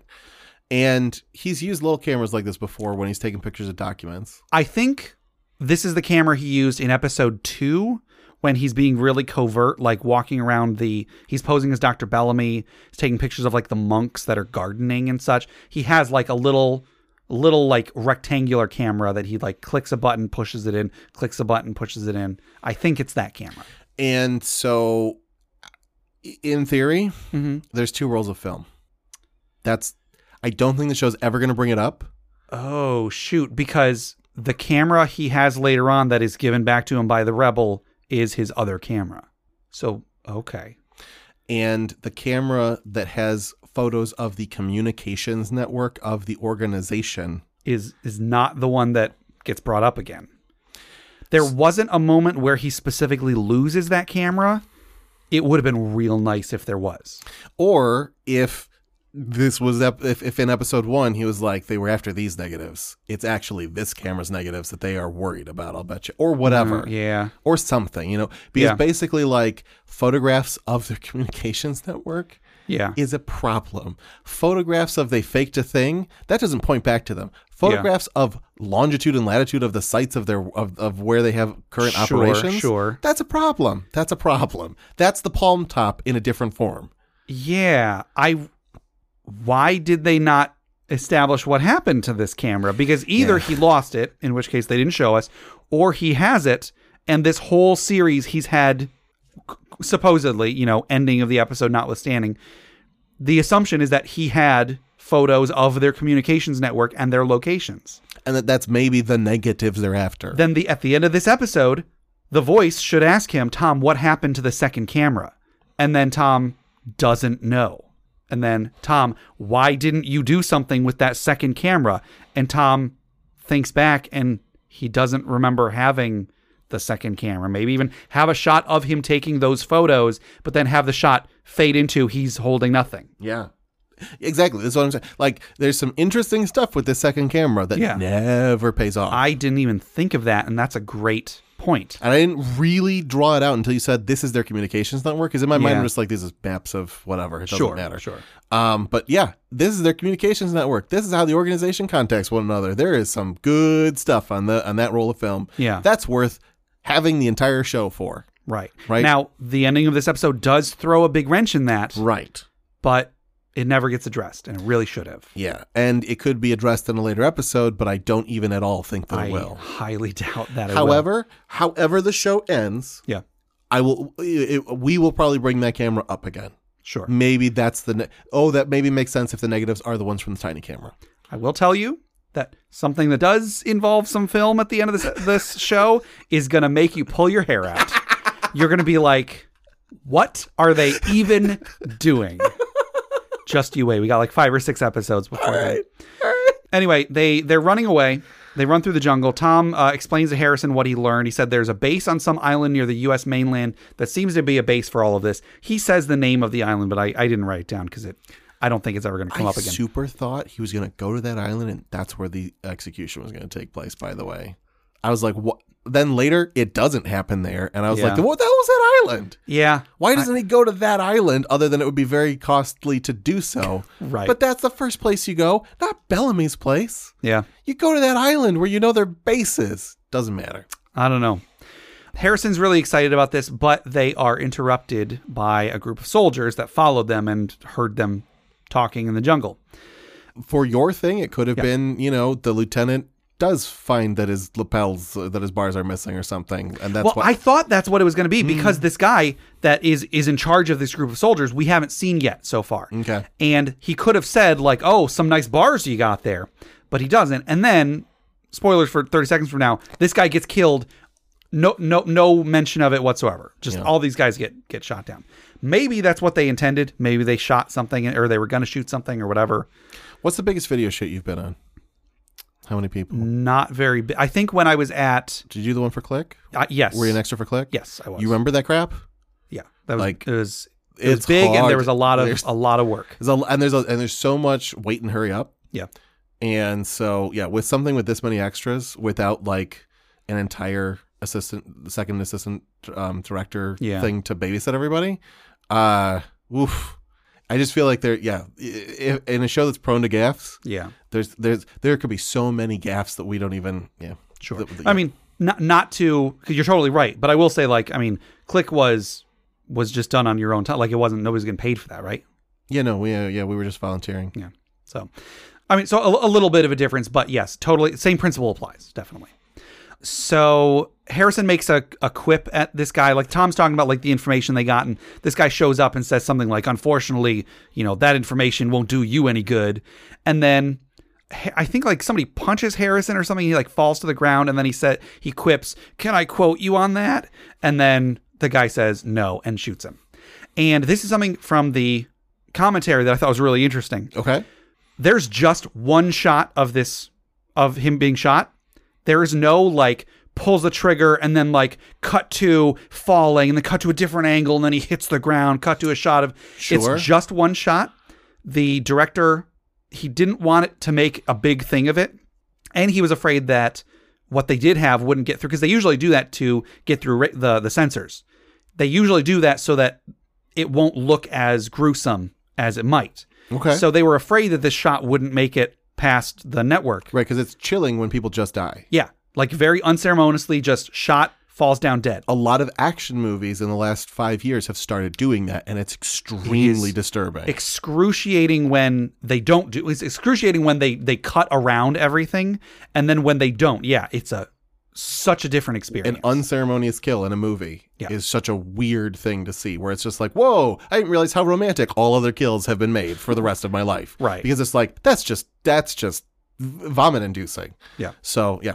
so yeah, just he gets shot, falls down, and then Which is great because it's going to set Bruce up for some great acting. Um, Yeah. Right? I mean, that's one of the things you were, I think you were alluding to, like Yes. Bruce being terrified Yes. during the rest of this is great. Yeah. So um, the guy points the gun at Tom. Tom makes a quip as well. I don't remember what it was, but it- it's like, Tom, this is not the time or place. and a shot rings out, but it wasn't the army guy killing Tom. It was a group of rebels showing up to kill the army guys. So the guy that possibly was the lieutenant gets shot. All the other gar- army guys get shot. Everybody gets killed except Tom is like cowering on the ground. These rebels find him, grab him, carry him away. Cut to commercial. There's no mention of like you are not Jim Morrison, but we saw your photo. Like there's I- Right. I, was like, is I, I kept waiting for that to be the reason Because he was these not are ki- the guys. yeah. So I kept waiting for like the the reason What we didn't about kill that? you is because you gave us these fun Oh, party sure, favors or sure. something. You know, Yeah, I, at this point, I'm pretty sure the illusion has been lost. But yeah, someone should have been like, we we shouldn't have believed that this was Jim Morrison. Jim Morrison died, and holds up like a 20 year old newspaper. Um, it just made its way to us. So thi- this is the scene where I really think that uh, that Bruce Greenwood do- he knocks it out of the park. I can tell he is terrified. Also, apparently, it was like 10 degrees Fahrenheit in this place, and it was like the middle of the night, so everybody was very very cold. have you done a cold shoot? No, I don't want to. I've done like I, I- the, the the I've done a cold shoot. Yeah. In in a a period World War One or two one I think. Yeah. Um, military gear. So cold. It's a, for for as long as video shoots are. Yeah. When they are outside and cold, they Yeah. are worse. So, um, yeah, he he acts absolutely terrified in this scene. He's shivering and you know he's like stumbling over his words and everything. The rebels are interrogating him. Um, he's telling them the truth. He's just a photographer. They ask him what newspaper he works for, and he's like, "I'm I'm just working freelance." You know, I'm sure he was hesitant to say that because it makes him sound less, you know, less Less credible. credible. Um, the, the their leader, I, I I don't know what his name is. I don't think they said it. And there's like a few a few guys on IMDb that could possibly be him. None of which have any other acting credits or a photo, so I couldn't quite tell. Um, their leader grabs his his driver's license and he he reads it off. Thomas J. Veal.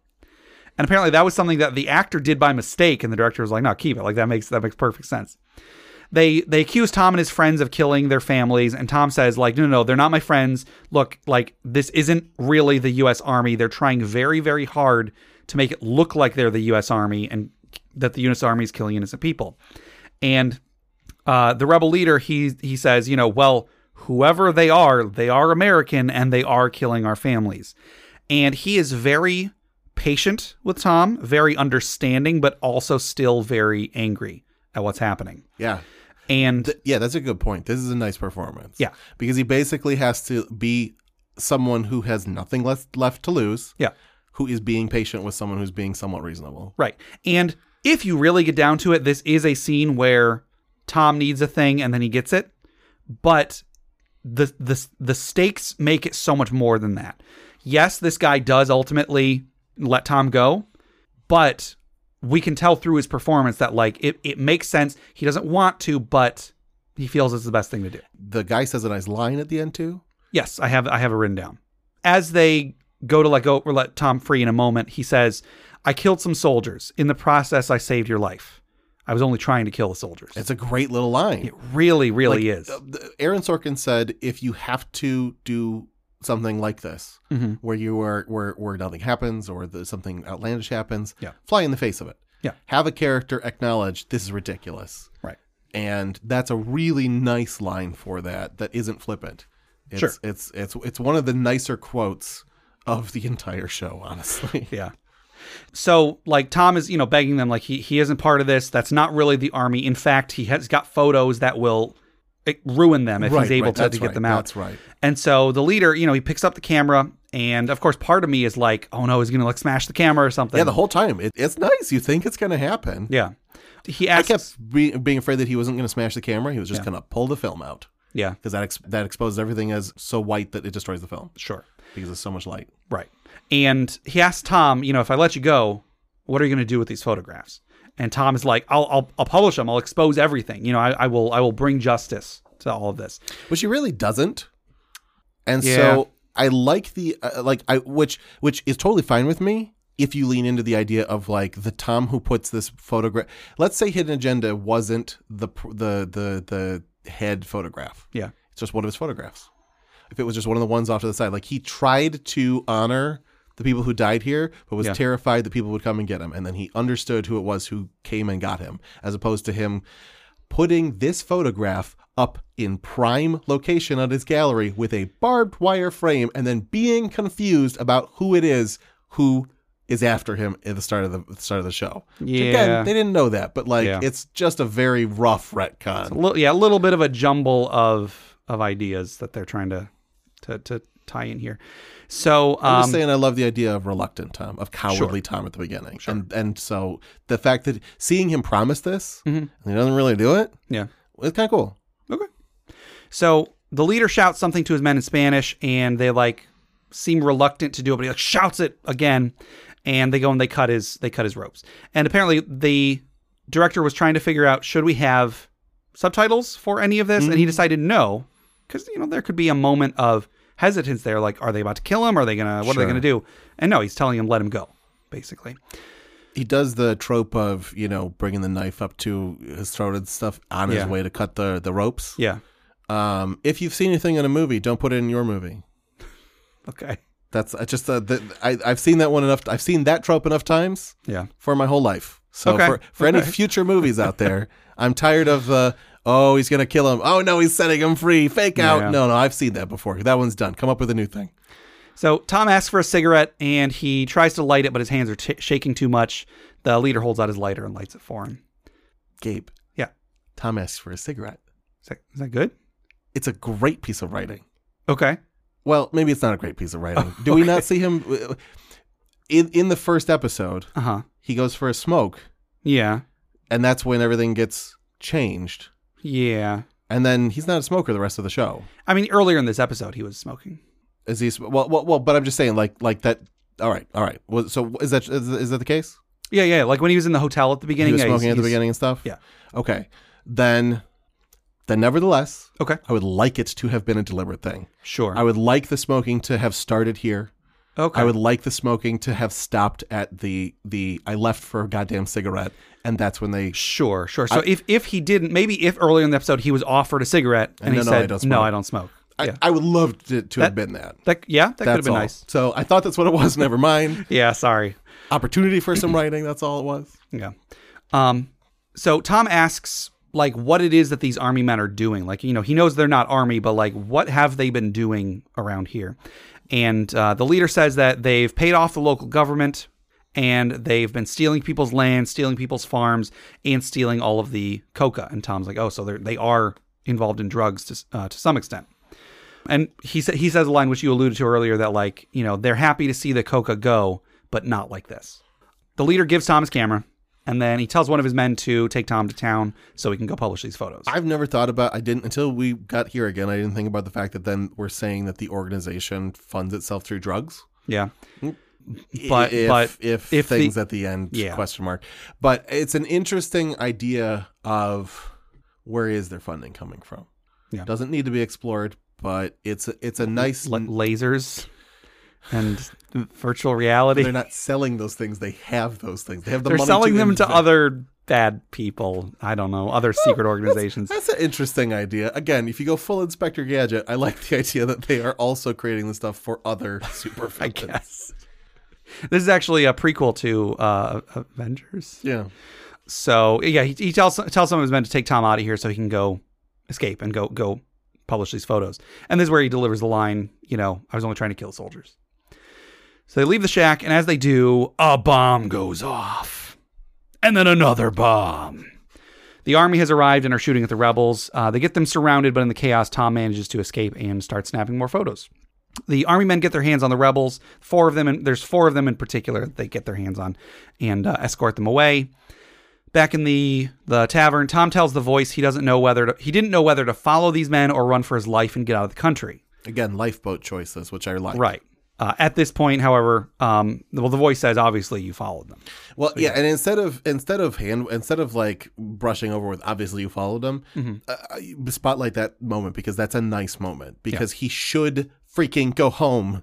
yeah He had he has enough. Like if he had gone home, things would be different. and i mean ultimately he succeeds he gets away with the photos but he should know that staying is not going to do these men more good than leaving Yeah, that if he stays and dies, yeah so it's just uh it's and i'm not calling it stupid that he keeps going it's just it's it's um you want to set up opportunities for your heroes to take the less perilous path is all I- I- I- when when they take the more the the more dangerous path um you want it to be clear they're taking the more dangerous path and not Yeah. like running past it sure that's where stakes come from when they're personal is when the characters are committing the sins that are furthering their progression Yeah. and and it's that doesn't all have, you know the last stage so it's orphan wanderer warrior martyr that's the four stages of the the hero okay uh, in the four quarters of a, of a story.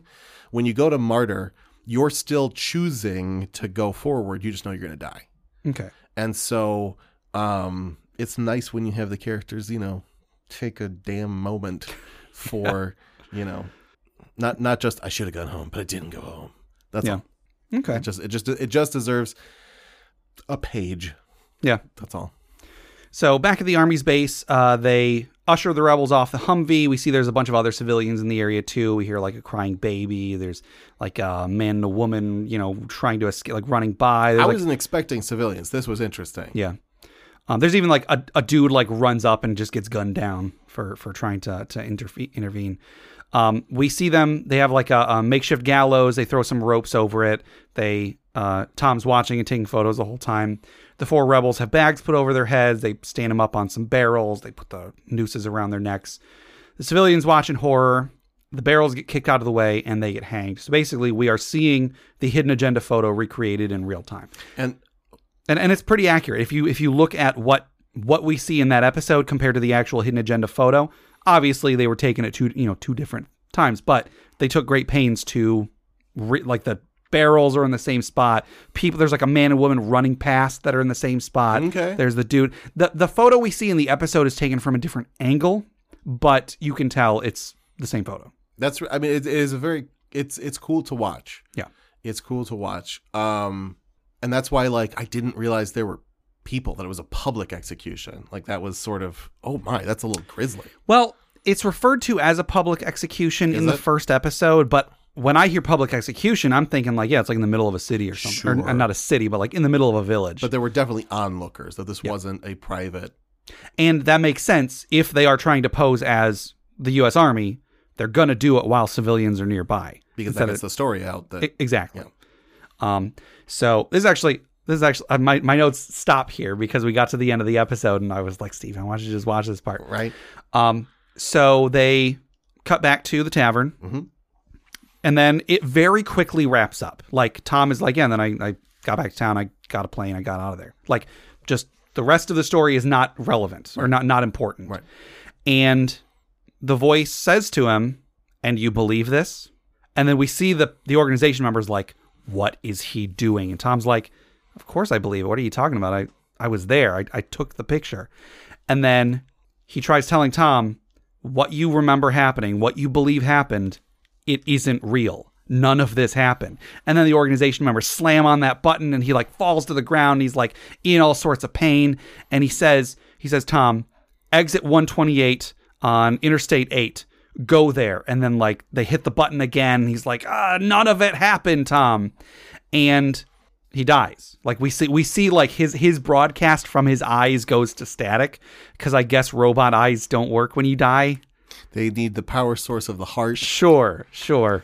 Actually, it'd Gabe- probably, it'd probably be the brain. Perfectly honest. Oh, okay. Um, Um, but Gabe, if Yeah. it had been a, lap- a lapel cam, that wouldn't have been tied to the brain. So yeah. Well, it's- but sorry, I forgot to mention. He says they got to me. They got to me, Tom. right, he lets Um, Like, them know. they're he watching. Lets Tom know. Yeah. It's not. It's not just you know. So Tom isn't like, what is wrong with this guy? Sure, why is he? sure. Why is he dying on the floor? Right.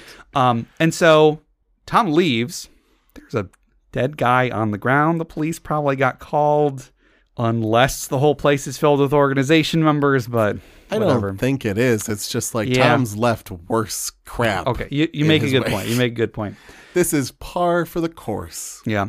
Um, and next, Tom is driving a car. Even though at the beginning of the episode he started off in a bus station, and now he ha- he just left a, a murder scene and is has a car. I- Again, they don't need to show us all these details, but like when you raise the stakes, it's gonna have ripple effects. Yeah. You can't just cut to yep, Tom got a car somehow.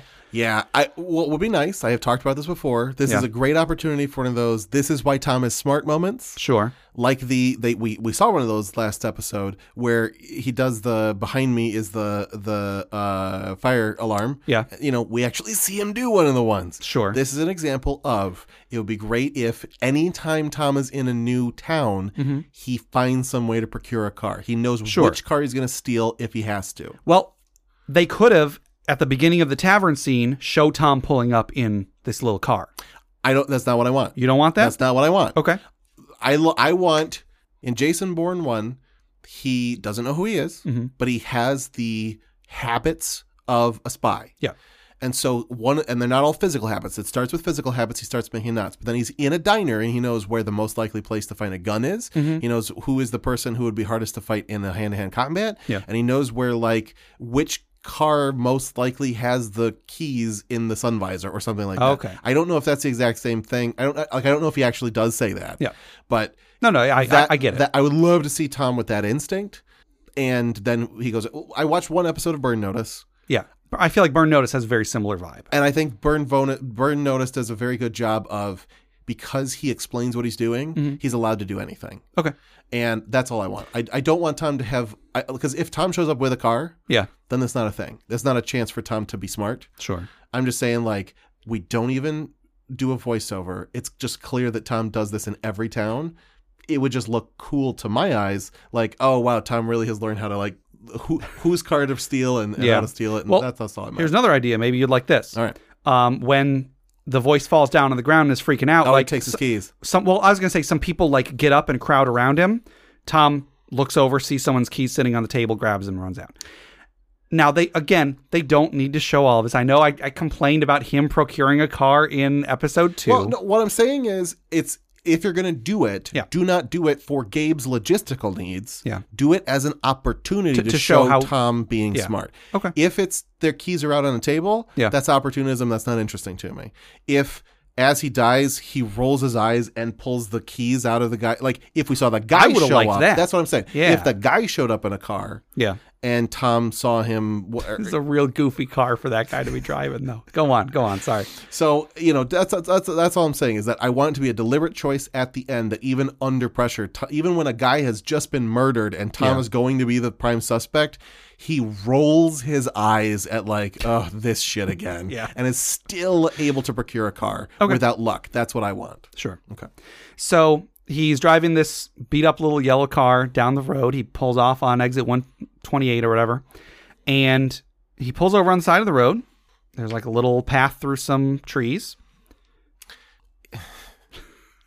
Did you have something to say? I'm just mad at how much there isn't really a path. He just Well, pulls like yeah. the extent- the guy doesn't say pull over at this thing and then you look for the whatever. He just knows where to go. The tree in the jungle that was supposedly hiding a military base that you could see through. Yeah. This thing that like Tom doesn't like. There's no guide. The the road doesn't truncate, and there's and he's like ah this dead end must be, whoosh," and he pushes the things away. He knows Yeah. exactly where to go at this exit. now you could argue he knows where to go. I like that. I like that. Like for, Yeah. for this is one of the shots I will need then for the show. Yeah. I need them to have a, sh- a thing where he stops and he and there's nothing. Yeah. Gabe, it stops. He gets out of the car. There's literally nothing, and he Yeah. and he makes some. You know, he interacts with it in a sort of like, I feel like I know this, and he pushes a thing aside, and then he's able to go in. What would have been really cool Yeah. if he takes the exit and then if it was that like he got to the place where there was a tree in the way or something something that happened in the flashback Mm. like if there was a part in the flashback where like he pushed aside a branch or i guess there was a part where the army did exactly that but if it was like it cuts back to It him mirrors- pushing it mirrors something he had done in the flashback Yeah. No, I'd love that. That's what I, that's what I kind of needed for this. Sure. I'm sure it was a just a, little goofy. logistical thing, but you know, this is a big goddamn moment in the It- story. a very big And moment so I just I would like it treated with some, you know, some finesse some finesse. Thank you. Yeah. So he goes through some bush- bushes, and they don't really show us exactly what it is he's seeing for a moment, but he's in like a big mud filled clearing, and he starts looking at what's around him. There's like some knocked over barrels, there's like a little building. We see like a flashback of the nooses being thrown over the thing. We hear a baby crying, and the camera keeps showing us different shots and eventually we put together he is at the place where the photo was taken and then the camera pan you know pans up or whatever and he- it is there it's in Washington DC where this hidden agenda photo was taken and that's the end of the episode now something that i noticed on my most recent rewatch before today if- when i watched it a few days ago it's not just that this is where the hidden agenda photo was taken maybe this detail I'm about to mention was just a gaff. Maybe it's just whatever. Maybe it's something we can read into. The footprints are all over that place, which to me, considering it's all wet, and if those footprints were made, say, two years ago, they would not still be there. They would have all been washed away. It looks like this was taken last week. Hmm. Now, I don't know if that was intentional. I don't know if that's where, if that's going to be significant, but they're already showing us that Tom's memory is not reliable. Yeah. So I have to ask the question at what point did his memory, at what point did, did that stop? Is it that two years ago something happened and erased, replaced his memory, or has half of the series so far been false memory? Interesting. Yeah. Now, I mean, I I don't know. I don't know if this is ever going to come up again in the show, but seeing it, it looks so recent that because I'm trying to approach this with an open mind, maybe some of this stuff is intentional. Some maybe some of it is is not just mistakes. Is that what they're trying to say here? That's an intro. Yeah. I. Hmm. I'll tell you what. Oh, Yeah. Jim, Well, I was just gonna say like the the cynical question par- question mark part of me is asking maybe all those episodes that we thought were real stupid didn't actually happen. okay. Maybe. Well, I mean, then we know from the Carrie Ann Moss episode, which is early, Yeah. that they can make Tom imagine these places. That is true. And and when we did that episode, I was thinking about this as one of the times I was going to go back I was going to revisit that. Okay. We know that they can give Tom false memories. Right. So what memories are true? Yeah. So the fact that they can give Tom false memories, Mm-hmm. that is part of where I'm at with the idea of just let him go. There's nowhere he can go. Yeah. Right. And again, From if, the last if, episode. if they had said he's got others, you know, don't worry about him, Right. then yeah, that would have been great. Yeah. So don't want to harp on that again. That that all being said, um if now Mhm. Mm-hmm. or in a following episode that weren't a filler episode, like I will say, Yeah. and be very mad at whatever the next episode is because it's not going to I answer my guarantee question. you will. Just from the description, I know it's going to be something stupid. Maybe, maybe, W- maybe not. We'll see. But the chances of him acknowledging what has just happened yeah, in every other show, you have to then in the next episode acknowledge yeah, that the premise of the show you that the main character is not a reliable narrator in his own life. sure. This is a show where I don't guarantee that they're going to address that. Yeah. And uh, again, I don't remember anything about the next few episodes. For all I know, maybe the intro is going to be completely different next episode. Maybe. That would be really cool if if they replaced the intro with, you know, I thought I took a photograph of this thing and Sure. so on. That would be awesome. That would be. I don't think they will, but Yeah. maybe. I Like I ke- I kept whenever I would think about the arc of this series, I thought of this episode as being very close to the end sure because like I feel like this puts him on an, an immediate trajectory towards whatever is going to be the final conclusion. But like I swear the next like 4 episodes the descriptions just sound like, "Oh, and then Tom has an adventure doing this thing." One of them is like, "Tom loses the negatives and a gang gets a hold of them." And it's like, how in the world can that possibly come after this episode? Yeah. You know what I mean? Maybe that will turn out to be a great episode, but I don't remember it. So I I'm could- hesitant to believe so. I chances are good Yeah. we're going to have to do a time swap that is going to we're going to create another lens for this show yeah. that is going to be called these are the episodes they were going to do during the time that they were forced to do the the the palm top arc Yeah. and they still had them and they it make no sense after the palm top arc and we're just going to have to pretend that they happened before the palm top arc is my guess I think it was last week I talked about um, the show The Adventures of Briscoe County Jr. Yes. Maybe it was a couple episodes ago. Um, that show very much does that. Okay. The the plot gets wrapped up like oh yeah you talked about like this. three episodes before the end. yeah That's where like he gets the bad guy. Uh, there's like a w- the the plot is weird for that show. It all gets wrapped up, but then there's I, there's still like two or three episodes left, and they're they're seriously like, oh, here's this other adventure that Briscoe County had in the meantime. One of them is literally a dad is telling his son a story about something Briscoe County did, and then at the end of the episode, like he runs into Briscoe County and like gives the kid finger guns or whatever, and. It's real weird. Like, d- did why who is going to find that satisfying i mean I'm, I'm sure it was they were in the middle of filming it and then something came up so they couldn't finish it in time for the finale or whatever but it's just real weird Well, I know sometimes things air in the correct order or i- in the incorrect order. yeah Like if you go to watch Firefly, Uh-huh. you need a guide to figure out which episode comes first. and so right forth, right right. well with these in particular like there is a framing device in the episode that explains oh this happened previously Oh, okay. It's so they're- not they're, just- they're leaning into they're leaning into the we fact know that- you've seen the finale Exactly, But here's a exactly. fun DLC. right Okay. so, Um, but so- yeah in, in a lot of cases that is that is what happens and so that's what I'm probably going to have to use that that lens for this show. Yeah. I mean, may- we'll see. maybe The, see. maybe the intro's different, and he's like, "I had this other adventure before that happened." Or he's just like, it was too much to think about, so I just had to really just pre- keep pretending that my negatives made sense, and I Yeah. didn't need to stop and acknowledge and examine them. And I mean, I don't think all of the episodes are going to be as as filler as like Tom loses the negatives and a gang gets a hold of them.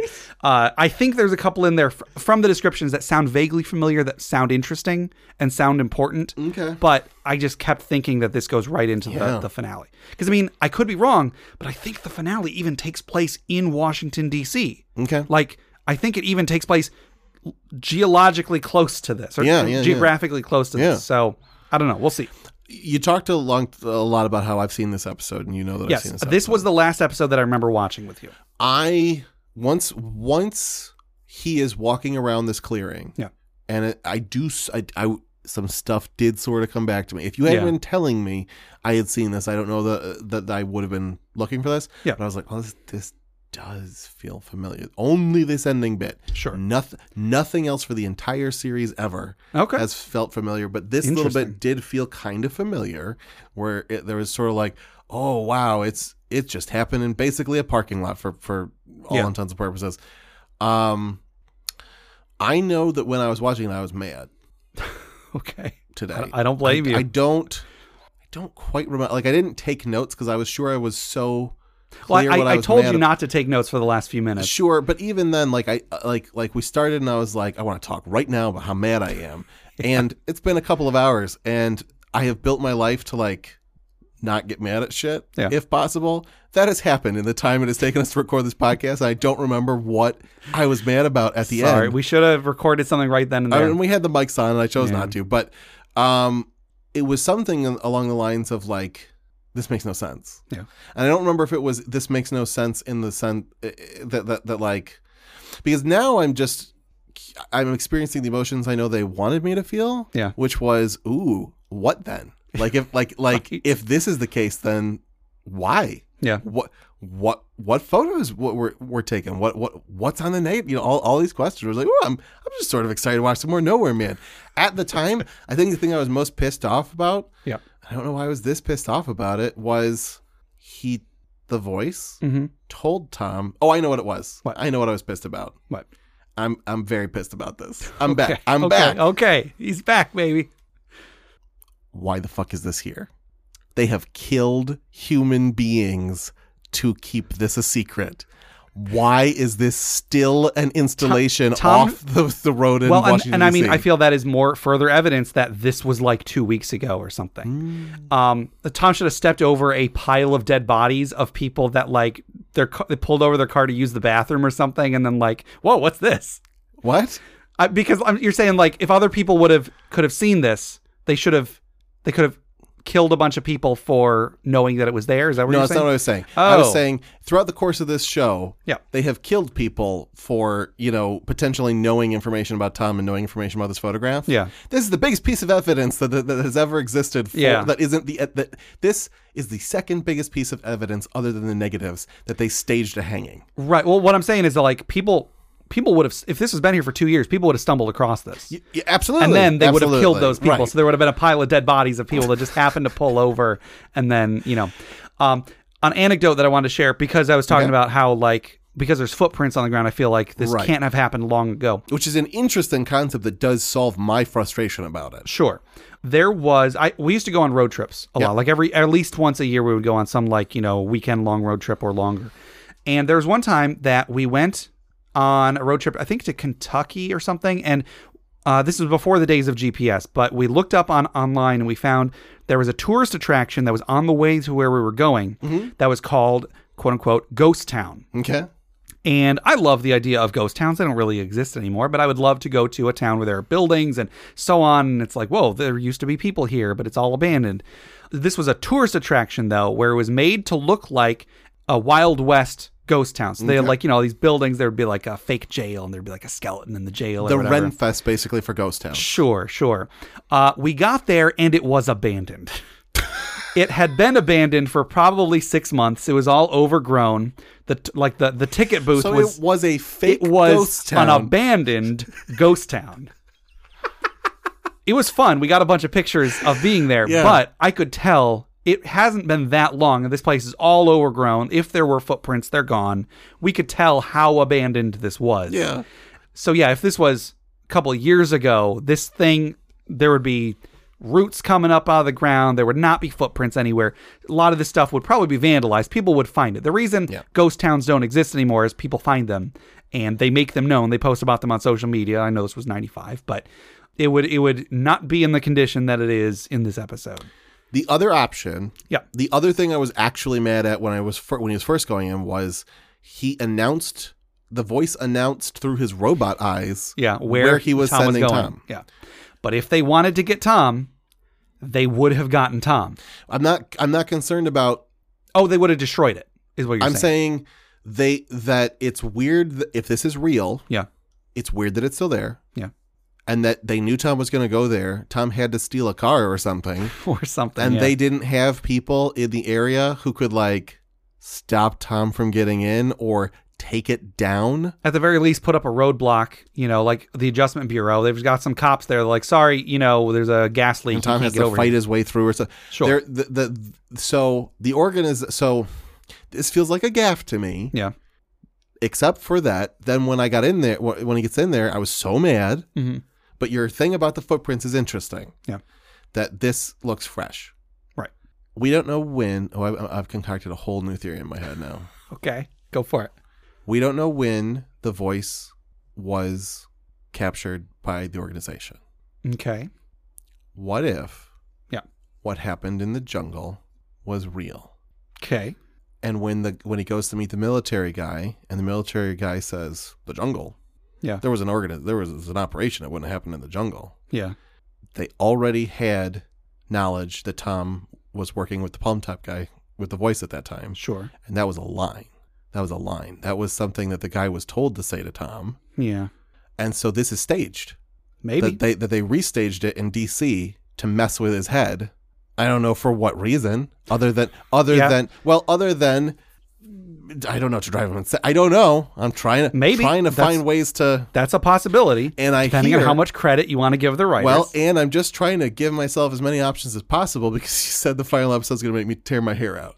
so Oh, yes. I'm, Yes, it will. I'm trying to give myself options. not. for I'm when not we saying like the climax of the show is going to make you take your hair out, but like what leads into the finale, you're going to be like, no, no, that did not happen. That is not the case. Let's go back to another episode because this this is crap. Ah, I can't wait. It sounds Okay. it sounds fantastic. All right.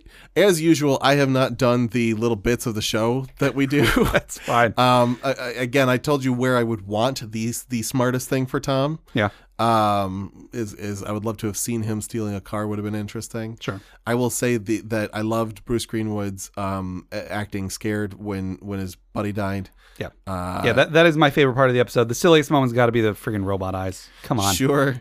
And for me, serves no purpose. him, him taking a photograph inside and he's a photographer. Sure. That, that obviously drove me Okay. nuts. See, I mean, that's like me complaining about the IV. Yep, it is. It you is, go. right? Where it's just like, technically, that wouldn't be possible. You don't know what you're doing, right? I just saw a movie the other day where somebody uh, pulled out their IV and like put it to somebody's neck. I got blood drawn the other day. We went to the I had a yearly, you know, just a yearly checkup at the doctor, and like you can bet I was like frozen in place because even though they only stick the needle in like you know a quarter of an inch or something, I don't want that needle anywhere in my arm. Like I do not want that stabbing into the muscle and whatever. And that's what's going to happen if you have a needle in your arm. Yeah, because needles aren't meant to stay in your arm. Sorry. Um, so where do you think the show's going from here? And I'm purposely, I I think, I don't know if this was intended when I first came up with this segment, but I'm purposely not telling you what the next episode is until after you say. Right. And you and uh, that's how we did it last week, too. Um, if the show acknowledges this in any way, Yeah. this meaning the reveal, Sure. then the show would go into some sort of reflective mode Okay. where he would retreat from. Sorry. That'll be real funny that you use that word in just a moment. Go on. great um where he would he would retreat to some place uh I, I don't see him going into a hotbed of activity Okay. because at this point he's got to figure out what he thinks Mhm.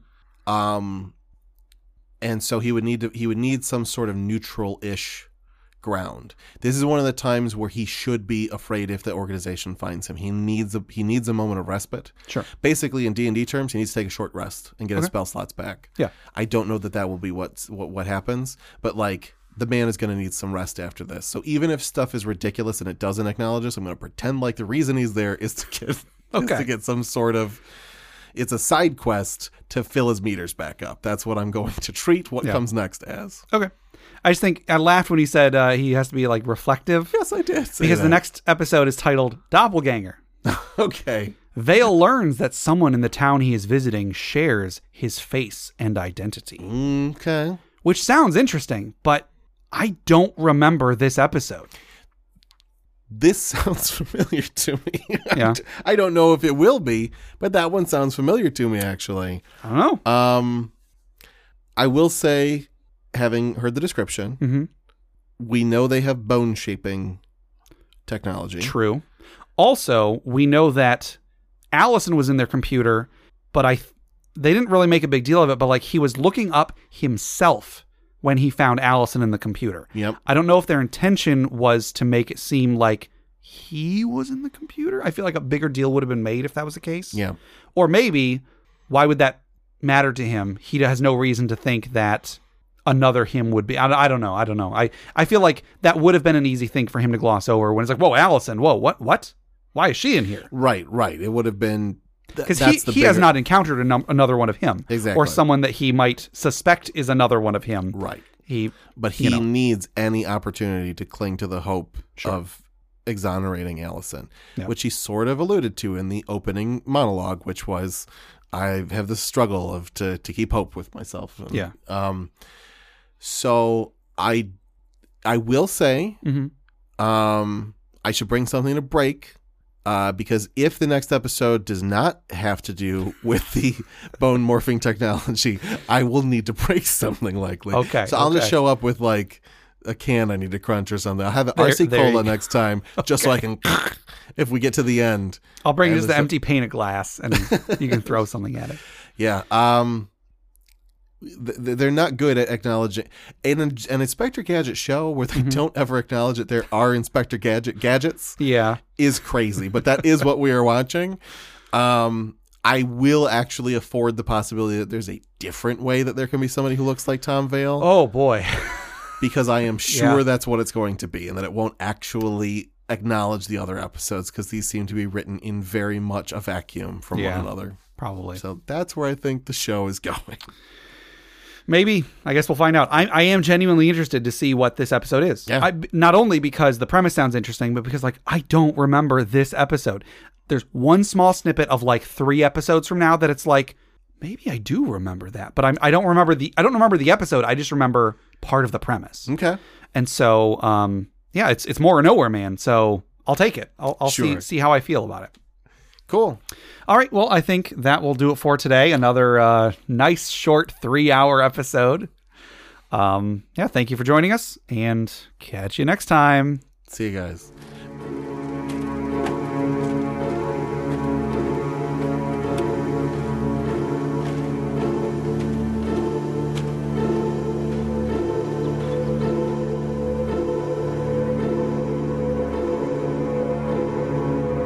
And before we actually stop recording, Yeah. did you want to do your one sentence things? We didn't do the one sentence. Uh, Oh, shoot. Uh, Steve, what's what's your one sentence? Let me sorry. Let me put more energy into this. Um, Steve, do you have a one sentence uh, uh, pitch, uh, uh, elevator pitch for this episode? Do you? Because No. Tom Tom gives us a bunch of exposition we Yeah. desperately wanted, and then nope.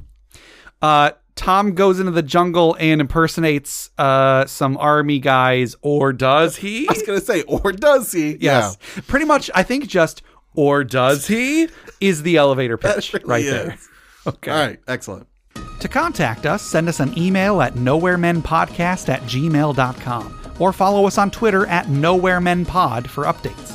For more content created by Steve, go to bit.ly slash nowherewizard. And if you want to hear me talk about tabletop role playing games, check out my main podcast, Interparty Conflict, found wherever podcasts are sold. Be sure to like, share, and subscribe, and thanks for listening.